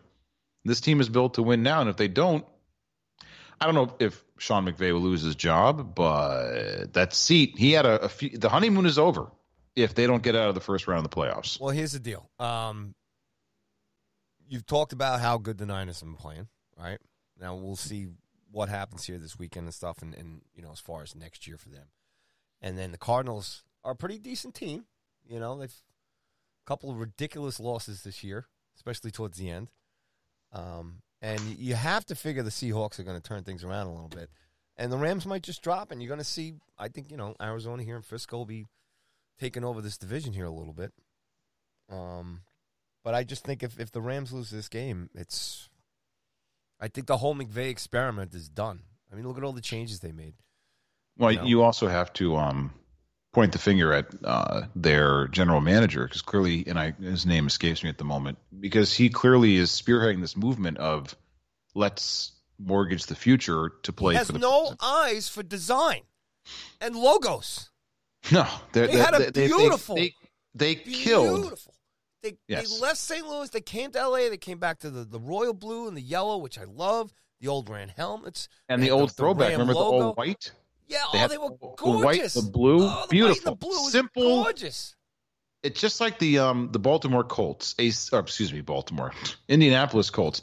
A simple, elegant uniform, blue and white with a white horseshoe. The Rams had the yellow and the blue with the yellow ram horns, or they went to the old school white and blue. Gorgeous. And now it's just it looks like they it looks like So when you wear when you wear a white shirt and you haven't washed it in a while and it gets kind of dingy You're like, how about doing a laundry, pal? I mean, that's what I think of. I think It's, of it's up there with the a kid- Vancouver Canucks logo. It's horrible. I think of a kid who took a highlighter and just like ran it down the side of his pants, and no one has gotten around to washing the clothes yet. That's what I'm watching. I'm watching dirty laundry out there. I was a huge Rams fan as a kid. I love the old style, the old. I love the L.A. Rams. I love that stuff, you know. And then when they came back to L.A. and they they just had to get that little bit of um that brown they had in St. Louis or whatever it was. They they kept that little bit because they had to because of the you know. So, but we were. I was just excited. I said, this is great. They get in the new building, you know, and it was L.A. again. It was the dirt field at the L.A. Coliseum where they were playing while the new arena was getting. It was so exciting. Yep. And they they just turned me off big time. And Terrible. even Eric Dickerson, who works for the team and is one of the all time Ram greats, one of the all time NFL greats, said this uniform stinks. And if one of your own, if one of your own says it stinks, and he should know, he's Mr. LA Ram, uh, uh, you got to think twice about what you're doing.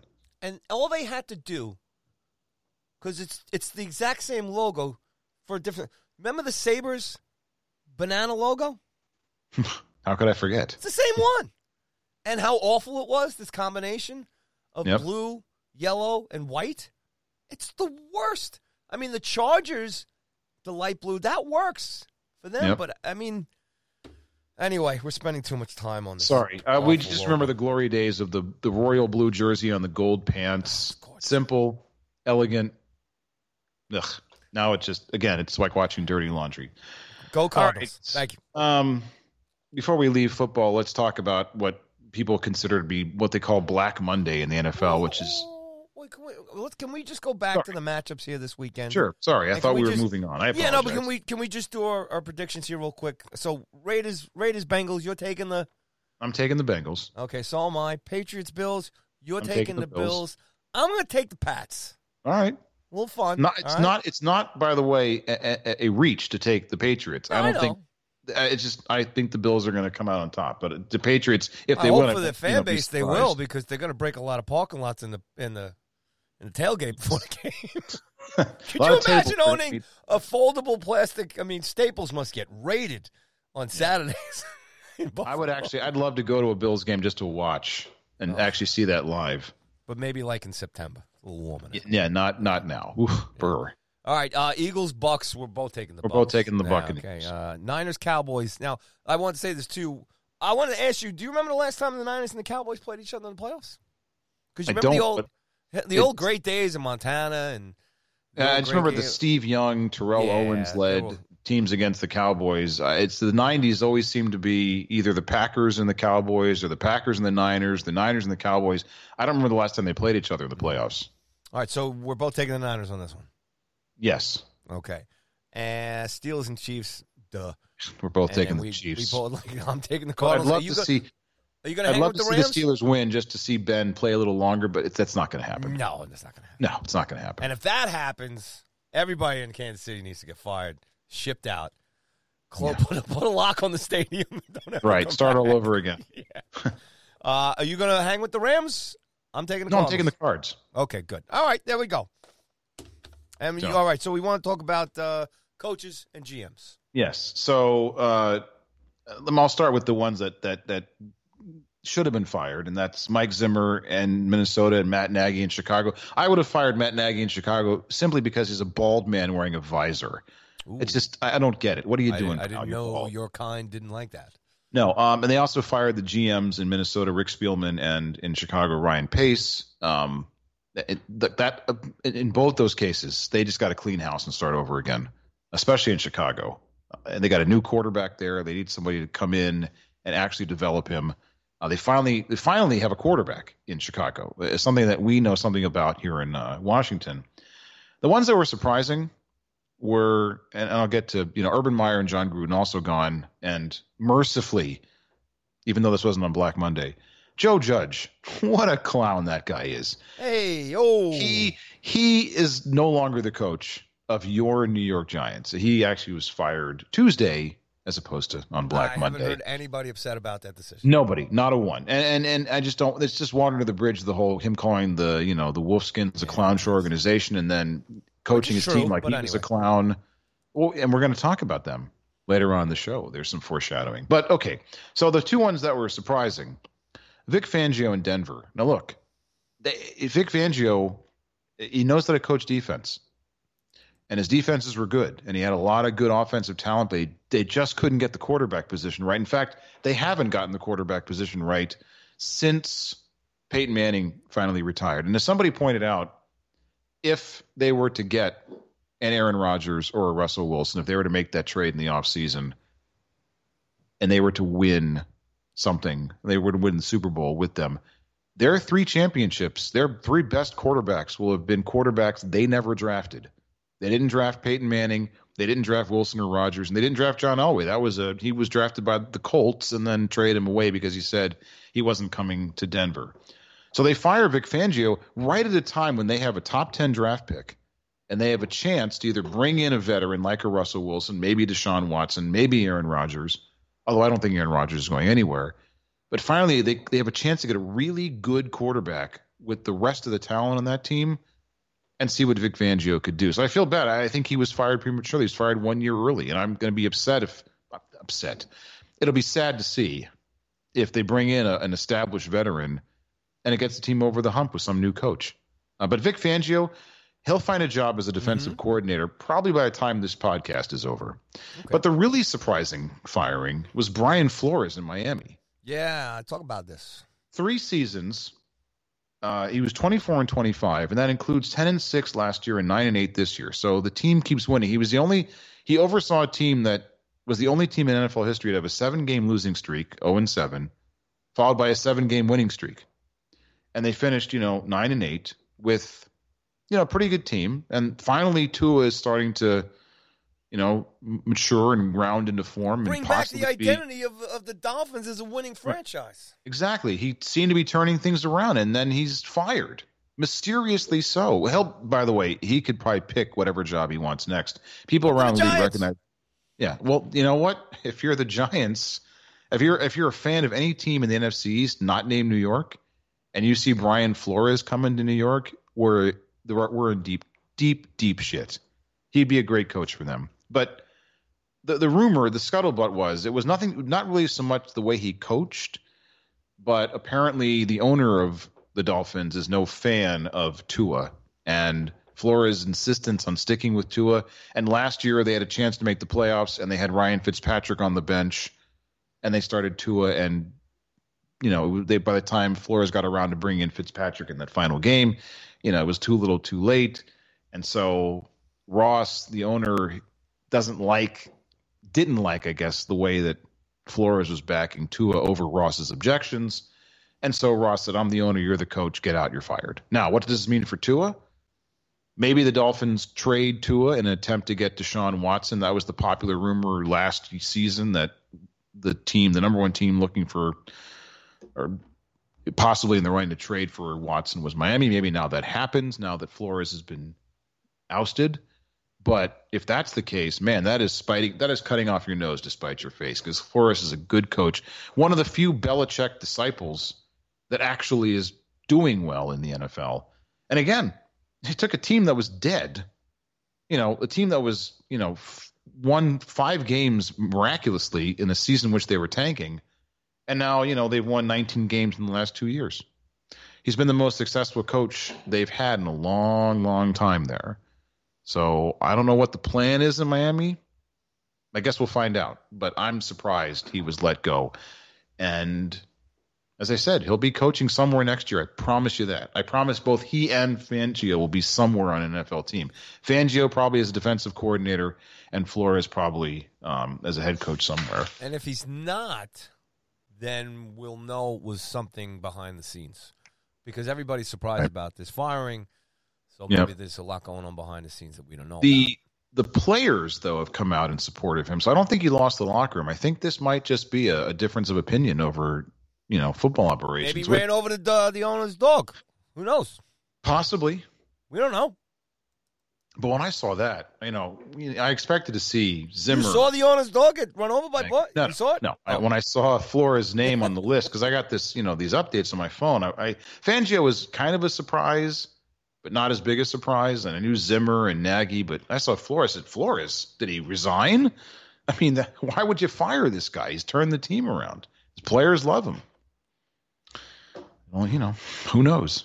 But again, he'll be somewhere. Now the real question is, does one of these teams, do one of these teams pick up or try to go after Jim Harbaugh? And what do the Raiders do with Rich Bisaccia? Um, he turned that team around, got them through a very difficult time, got them into the playoffs. So if they win a playoff game, I don't know. Keep You 'em. think- I think I think you got to keep him. I don't think you can. I think you got to take that interim label off him. Think of the money they'd be saving too. Yeah. So who knows? It'll be interesting. Even if they lose that playoff game, consider they won ten games with everything that happened to that team. Uh, you got to think about if you're Mark Davis, you got to think about keeping him. You know, at least for a season or two. Players like him. Players played for him. They respond to him. So, you know, we'll see. We'll see what happens. And that's all I got for you. Brandon Staley, by the way, I, let me just say, he's not fired. He's not going anywhere, but this is a guy who's going to outcoach himself. His insistence on, you know, going for on fourth down when you're on your own 18 yard line because that's what the analytics and the charts say. You know, they've lost, the Chargers have lost a lot of games because of coaching decisions or in the last minute. And that's kind of what got his predecessor fired, Anthony Lynn. So what have they really accomplished there? You know, I talked about the culture of a team and living up to that culture. Maybe, you know, there's this aura about the Chargers that they lose in close, tight games all the time. And so they feel like they have to live up to that. I don't know. But Staley's going to coach himself right out of the league if he keeps, you know, clinging to analytics the way he does. You know, he's a he's a Sean McVay disciple. And that's, you know, that's what McVay does. So I don't know. Uh, if I'm a Chargers fan, I'm none too happy that Staley is still coaching, but maybe he turns it around. Let's see what he does next year. Maybe he's learned some lessons this year, but to me, he's on the hot seat to be one of the Black Monday victims next year if the Chargers don't make the playoffs. Yeah, big whoop. You heard Big it here, whoop, man. Big whoop. All right, Well, that's hold it. on. Before we leave the NFL arena here, two things. Did you hear about the uh, the NFL fan who's got the eight billion dollar lawsuit against the Giants and the Jets for being fake New York teams? No, eight billion dollars. Yes, you read that correctly. I was even damaged by this? Neither the New York Giants nor the New York Jets, which are obviously supposed to represent the greater New York metropolitan area, actually play their home games there in New Jersey. Instead, the team's real seat of power lies at MetLife Stadium in East Rutherford, New Jersey. And nobody's more upset about this fact than one particular fan from New York, who, according to the New York Daily News, has taken legal action at a Manhattan federal court this January. The lawsuit demands that both the Giants and the Jets abandon MetLife Stadium in New Jersey, return to play in New York in two, by two, 2025. Court papers also indicate in the event they refuse to do so, they should be offered to rebrand the East Rutherford. They should rebrand themselves to the East Rutherford Jets Giants for as long as they play in the Garden State. There you go. Uh, the lawsuit is seeking U.S. $2 billion in monetary damages in, and another 4 billion in punitive damages with legal claims, claims against the teams, including false advertising and deceptive practices, Rob. Oh, I like the deceptive practices. That's fantastic. All right. Uh, the lawsuit claims the plaintiff and the class, which includes all Giants and Jets fans that actually reside in New York, have suffered mental and emotional damage, including depression, sadness, and anxiety as a result of the defendants, the Jets and the Giants, conduct over all these years Well, playing I, I can I can tell you one thing: the Uh-huh. Washington Redskins train in Virginia and play their games in Maryland, and ain't nobody from DC going to file a lawsuit saying we want we want this to, we want them to actually be either DC, and no one in Maryland or Virginia is claiming that they should be calling themselves the Maryland or Virginia, you know, commanders or admirals or whatever they're going to be called. Well, here we go. The last paragraph, and this is from bosshunting.com, ladies and gentlemen. Granted, this all sounds a little ridiculous, and the disgruntled fan likely A won't little. win. likely won't win. But um, Abdiel Suero does have a valid point. He's the guy making the lawsuit. The Right. franchises profit from the iconic New York branding, and fans probably shouldn't have to experience that much difficulty traveling to home games, which is a nightmare. Any Jets Giants fan will tell you going out to East Rutherford, especially when the teams are as bad at the sport as the Jets and the Giants. For that reason alone, they owe their fans eight billion dollars. That's quite the class action. I wonder how they would divide that. You know what? I we joke about it, but I'm I'm if it doesn't get thrown right out of court, I'm curious where that goes. Can you imagine the precedent that would set if that makes it to court and God forbid the fans actually win? That could be groundbreaking. It could be groundbreaking. Okay, Les, I can't I can't let this go without your uh, your take on. Uh, I see you're wearing the the old colors and name of the former team that used to have that very. Um, you know, I'm not gonna. You know, it's The it's artist not- formerly known as the Potatoes. yes, the those guys. So your Potatoes. your fo- your favorite football team is about to announce its name. I believe it's been leaked. Admirals, Commanders. Um, where where you at here, Rob, on this whole thing? Why are you trying to hurt me?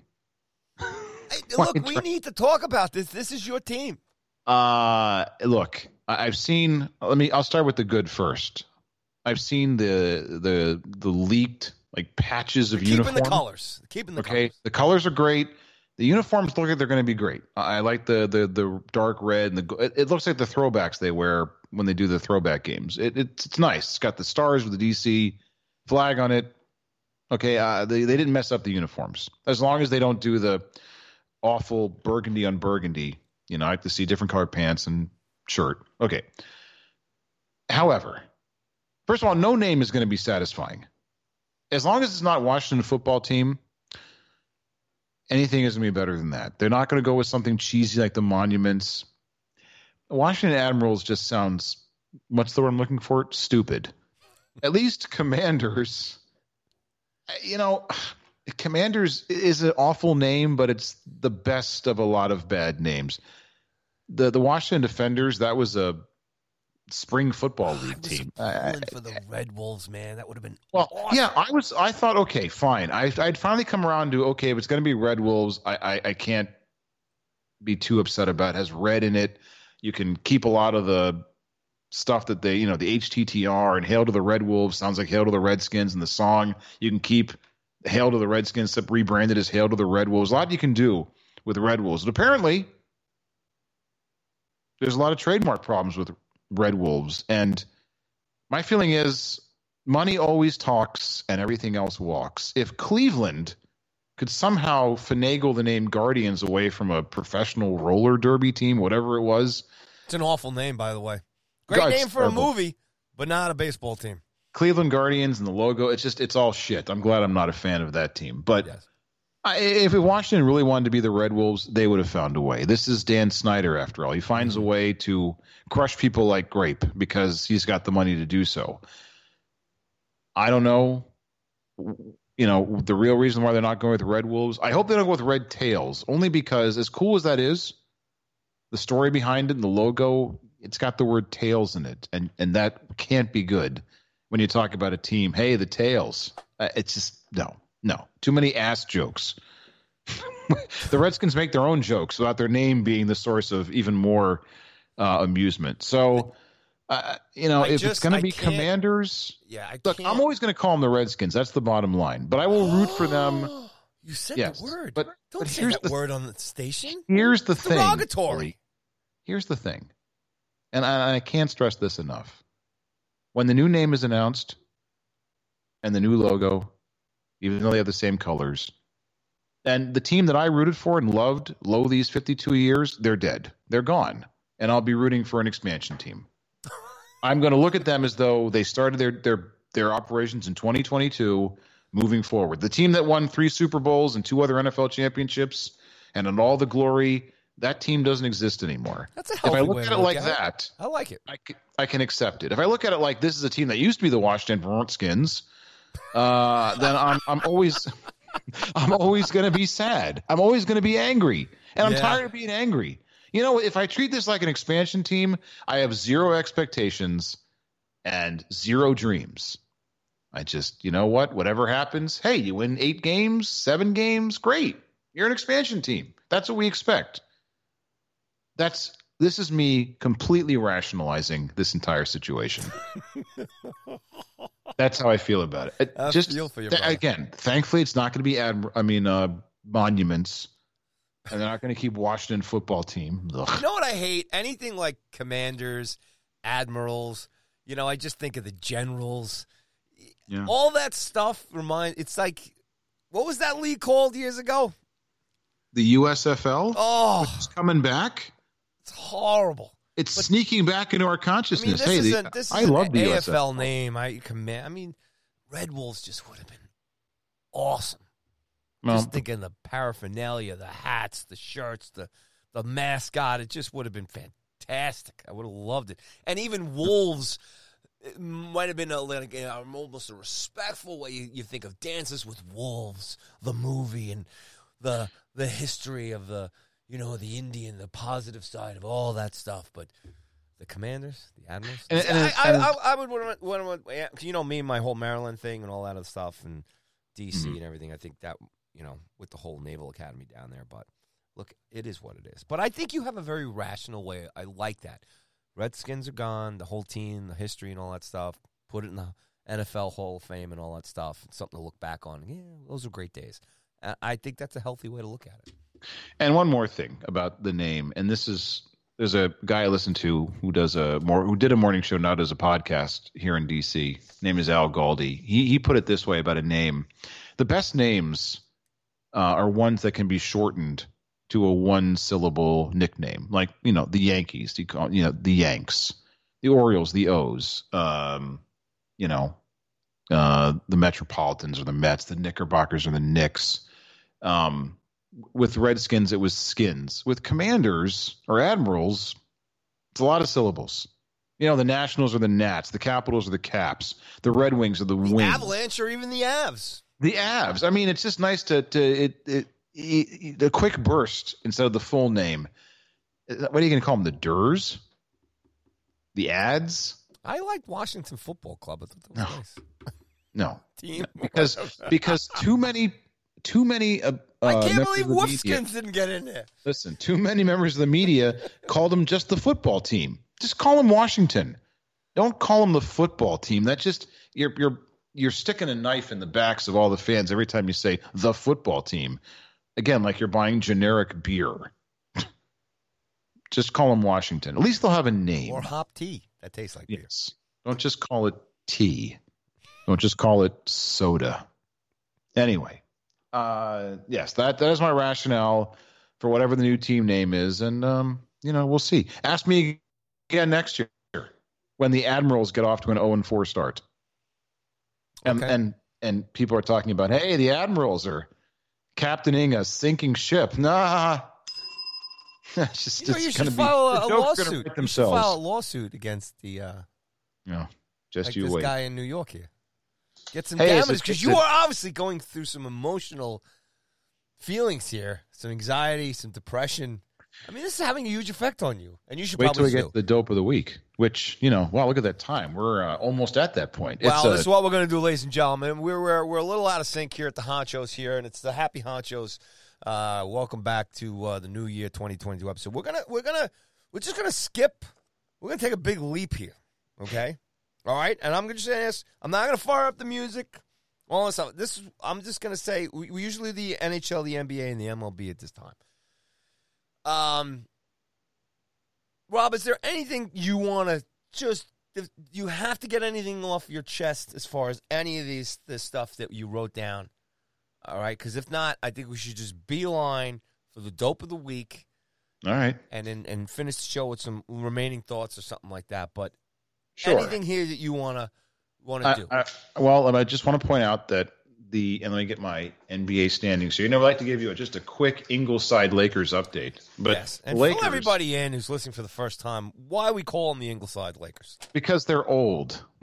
they And all belong in a retirement is- community. Ingleside is a retirement community here in the DC area. A very expensive Thank one, I might add. Hey, they take care of you. Not that it matters because you're completely oblivious if you're a resident there.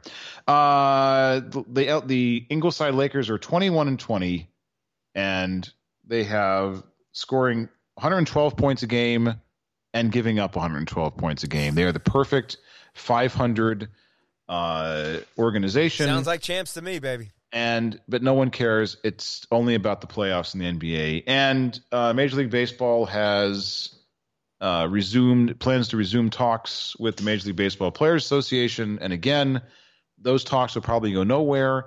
Call me when it's a week or two before spring training starts and the checks start to dry up. And lastly, uh, kudos to your New York Yankees for hiring the first uh, female manager of a professional baseball team. Uh, Rachel, let me see if I get the name right. Rachel Balkovich for the Tampa Tarpons. I don't know what a tarpon is, but that's your your A League. They're all all the teams down there are named. Besides the Lightning, they're all named after fish. Oh, okay. So good for New York. Except and I will say this. I'll say the fish. same thing that I said when Miami hired um, Ing. What's Michelle Ing? Mrs. Uh, Miss Ing. Miss Miss Ing as their uh, you know president of baseball operations. It doesn't matter to me. Man, woman, color, skin, ethnicity, religion. Best uh, person for the job. Is is this the best person for the job? And and this and Rachel has certainly paid her dues uh, in baseball. She's done a lot, uh, hitting instructor, et cetera, et cetera. And you know what? If it works, great. If it doesn't work, she'll be held to the same standard as anyone else. And uh, you know, if she can't do it, she'll be fired. It doesn't mean that women will never get a job in Can't get fired unless you're given the chance. right. So I good for her. And ass. this is not just a you know let's do this so we look like we're you know woke and progressive you know the yankees chose someone at the minor league level which is where you should start your managerial career um who clearly you know had the had the chops had the background so good job on the yankees part Dig it. Uh, you want him to say anything about this LeBron uh, Glenn concert thing? No. Are you good with that? Uh, are you Ken Rosenthal? that's a very local story All right, so we'll if that kind of grows into anything else, you'll let us know. Ken Rosenthal Yes. fired from MML, MLB Network. yeah you, Still you can't has his talk job with the about rob Atlantic, manfred uh, not the Atlantic, the Athletic and Fox. He's going to be fine. Yeah. You can't talk bad about Rob Manfred if you work for a network that's run by the te- the organization for which he's the commissioner. That's the bottom line on Ken Rosenthal. But you're right. He's with Fox. He's with the Athletic. He doesn't need MLB He'll be network. fine. He'll be fine.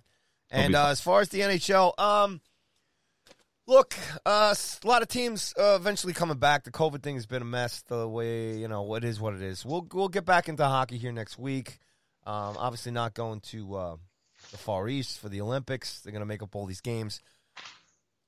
Um, but two things for me in the NHL is getting all these teams caught up and getting these teams playing again, and also getting fans back in the building up uh, north of the border there in Canada.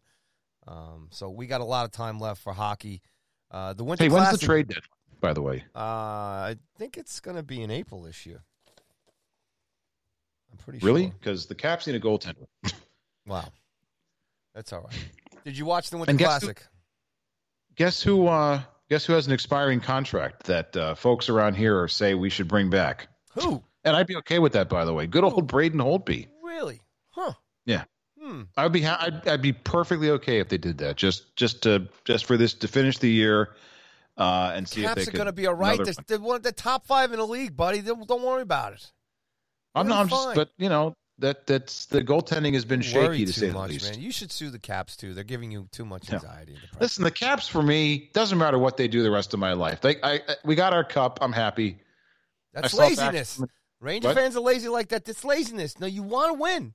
You want to Of course I want wanna win. Of course, I want to win, but if they don't, I'm like, well, at least we have one. There you go. That's all right. But we don't have the rich history in hockey that the Ranger fans have. Wow. So we're Look, we settle. it's we, little- our it's standards little- are a lot lower. you know, I'm look. I'm a diehard Ranger fan, but everybody's got to relax a little bit. I mean, since '94, it was what 41s before that. We're we're what 26, almost 27 years since we won in '94. We got there in 2014. I mean, we've we've gotten to the playoffs a lot. We've gotten to the conference finals a lot. We've taken out your Yeah, I- I- Capitals. we've had a lot of fun, There's a lot of hand wringing in New York for no reason. but um, you know, And we haven't, the- we haven't won a lot. That you've got the and you've got the best weird chant in all of hockey, where even Ranger fans will yell "Potvin sucks," even though you know it's just it's just so weird to to hear Ranger fans yelling that. Every fan base has their little thing. Yeah, I love it. No, I love it. It's just weird. We also have Dancing Larry. Nobody else has Dancing Larry. We have Dancing Larry.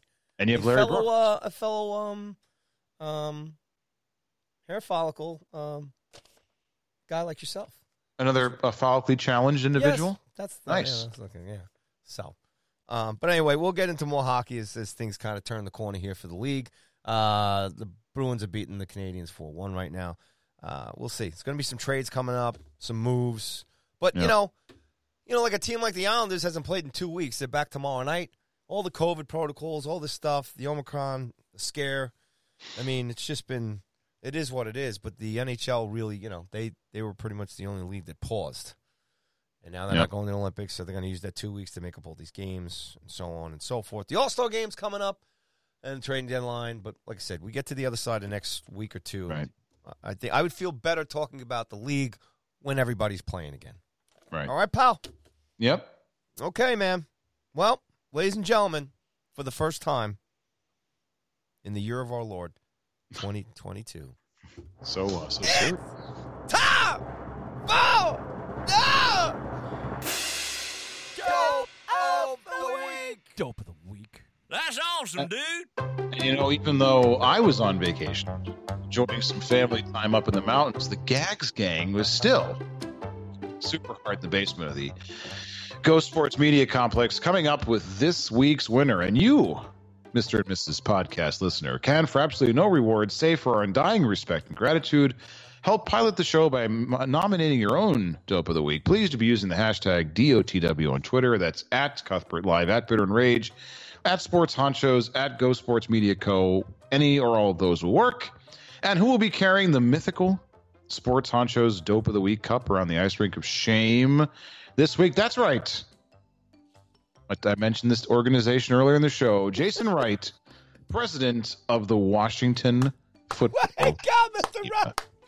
You know, I almost made it through an entire season without awarding the DOTW to a member of this junior varsity organization with which I had been in an abusive relationship for the last 22 years. But sadly, I found this lump of coal under my Hanukkah bush this holiday season. I am so glad, by the way, that Christmas is your side of the street, or it would have ruined the most wonderful time of the year. So get comfortable, my friends, and excuse me while I whip out this DOTW. In August of 2020, Wright was hired as team president of the Wolfed Skins. Wright was given the unenviable task of cleaning up the off field mess created by this franchise since the start of little Danny Snyder's reign of terror.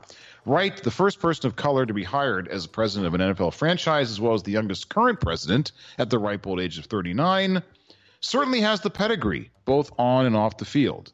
He graduated from Northwestern, where he also played football. He was the MVP of the 2003 Motor City Bowl and a member of the 2003 All Big Ten teams. He played seven years in the NFL. After that, he got his MBA from the University of Chicago and he worked at McKinsey and Company, a prestigious management consulting firm. However, despite all the background and training and credentials, Wright fell victim to what many a Redskins executive has in the past. He went through what some here in town have called the reverse car wash that is this franchise. He goes in clean and he comes out tainted. While head coach Ron Rivera is responsible for everything that happens on the field, Wright is the man in charge of all things non football related, answering only to the Snyders. This includes communications and public relations. Handling PR for this franchise has got to be the worst job in America. Uh, worse even than the guy who has to mop the floors at adult movie theaters and pay by the hour motels. Now, Wright has done a fairly good job so far, considering the cards he has been dealt. He has a much more polished and professional face to the franchise than the possibly exiled owner, Danny Snyder. Who can forget Snyder's awkward performance at a press conference in January 2020 when he introduced Ron Rivera as head coach of the Skins? Good afternoon. Um, first off, happy Thanksgiving, everybody. Now, sure, Wright oversaw a few missteps under his watch, like the Sean Taylor jersey retirement fiasco and the ham handed way he has managed the name change, but there was nothing that had his personal stamp on it until now. Since this is the 21st century, Wright communicates team information through social media platforms like Twitter. This way, he can engage with the rank and file fans of the team. Uh, those who are left, that is. On Christmas evening, the day before the Skins were set to face Dallas, Wright, from his personal Twitter account, tweeted a delightful holiday photo to Woofed Skins Nation. This heartwarming scene, like something out of a Rankin and Bass Christmas special, showed Santa and a snowman urinating on a Dallas Cowboys helmet. Hey, happy holidays, everybody. Now, I like some good old fashioned trash talking as much as the next guy, but I also like to keep one eye on the scoreboard as well. At the time, the Skins were 6 and 8 and the Cowboys were 10 and 4. Did this tweet rally the troops to a dramatic come from behind win against a hated rival? Not even close. The Skins took the field on Sunday and then promptly laid down tits up against the Blue Stars. Not only did they get did they not win, but they were gutted. 56 to 14 in a game that featured the Skins getting intercepted on their first offensive play, a 42 to 7 halftime deficit, and a fist fight between two of their biggest defensive stars. The only drama in this game was whether Dallas would lay a 60 burger on their heads. Thankfully they didn't, by the way.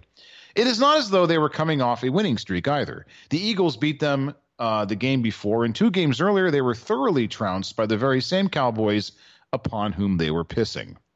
Now, it's okay for a coach or a player to engage in that kind of trash talking, maybe, but the president of an NFL team uh, should know better, especially the president of a team whose corporate motto is you should have known better.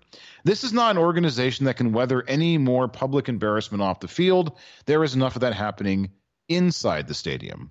And to make matters worse, right after weathering this firestorm of pushback, on that tweet had the chance to restore his dignity with a public acknowledgement of his mistake and a possible apology. In typical Skins fashion, this past slipped through his fingers. Here was his tweeted response, and I'll read it verbatim for all of you out there.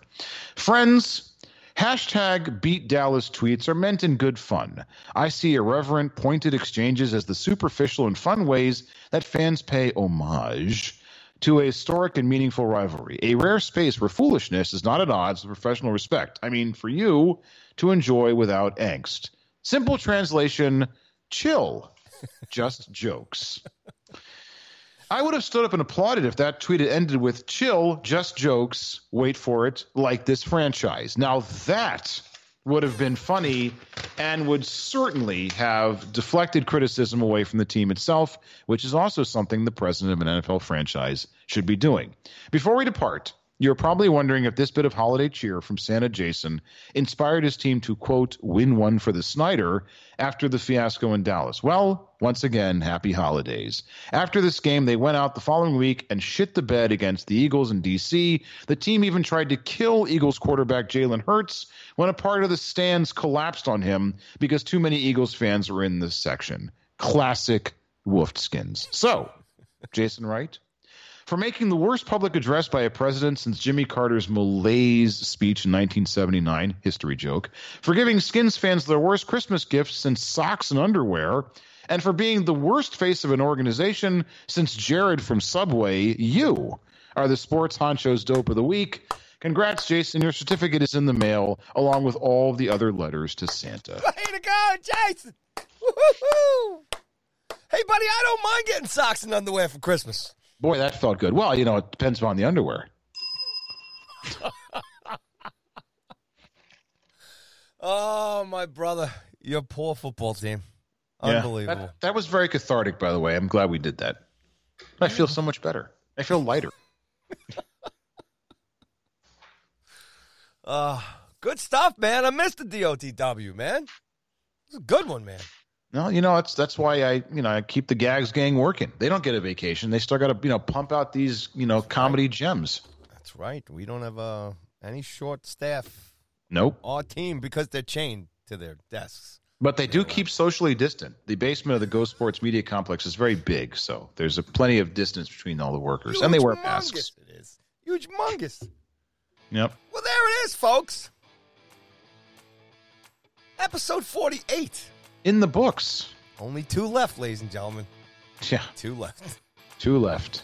and uh, I think just be, before we depart, let me just say I know since the last time we were here, we lost some great ones Betty White, Bob Yeah. Saget, John Madden, Sidney Poitier, Dan Reeves, Don Maynard. Look, uh, maybe in future shows we'll talk about them. But what a what a way to start the year in terms of you know some of the legends in entertainment and even in sports. But Willie Mays Willie Mays, baby. still with us. Still with us. Willie Mays still going strong in 2022.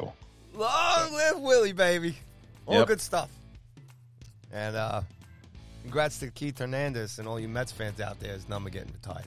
That's Yeah, lovely. and so uh, Jim number is getting retired in Minnesota too. So that's two well-deserved honors. lovely stuff. Yep. Lovely stuff. Mr. Best Cuny? mustache in sports, uh, Keith Hernandez. Just throwing it out there. Yeah. God, he's dreamy. There you go. Well, I'm going to mail you a gold star for your performance as we have turned back the honchos as we Thank head you, into sir. a new a new year here Thank you. at the Ghost New Sports year, Media new voice. Hey now. Yo, buddy. Grace, Sexy. actually, you know what? You know, I'm sending Grace a bottle of wine. Send her the gold star. Yeah. And No, the you bottle of wine. star. Go right on that nice with your uh, Redskins uh, sweatshirt that you Thank wear. you. All right, as always, ladies and gentlemen, thank you so much for tuning back in with us here at the Honchos. We're back. We're looking forward to it. Lots of good stuff coming up. Uh, we will um, we'll be here for Rob as the football season is slowly coming to an end, leading up to the big game here. It's sad. I'm counting the days. That's all right. Rob, Very any sad. final words for the folks? Oh, it's 2022, but like I always tell you, thank you for listening. Thank you for supporting. Rate us, review us, download, subscribe, the whole thing. Follow, whatever you have to do. Creepily stalk us at night, peering through the bushes while we're, you know, having dinner. Whatever you have to do. We thank you for listening. We thank you for the love. This weekend, it's a big holiday weekend, lots of football. Be nice to each other. Again, if you see Willie Mays or his family, give him a hug, a nice kiss on the forehead. Be nice to each other. Be safe. And as always, peace. Follow us everywhere at Sports Honchos. Say hi to me and Rob on the Twitterverse. All right? Honchos out, baby. See you next week. Woo!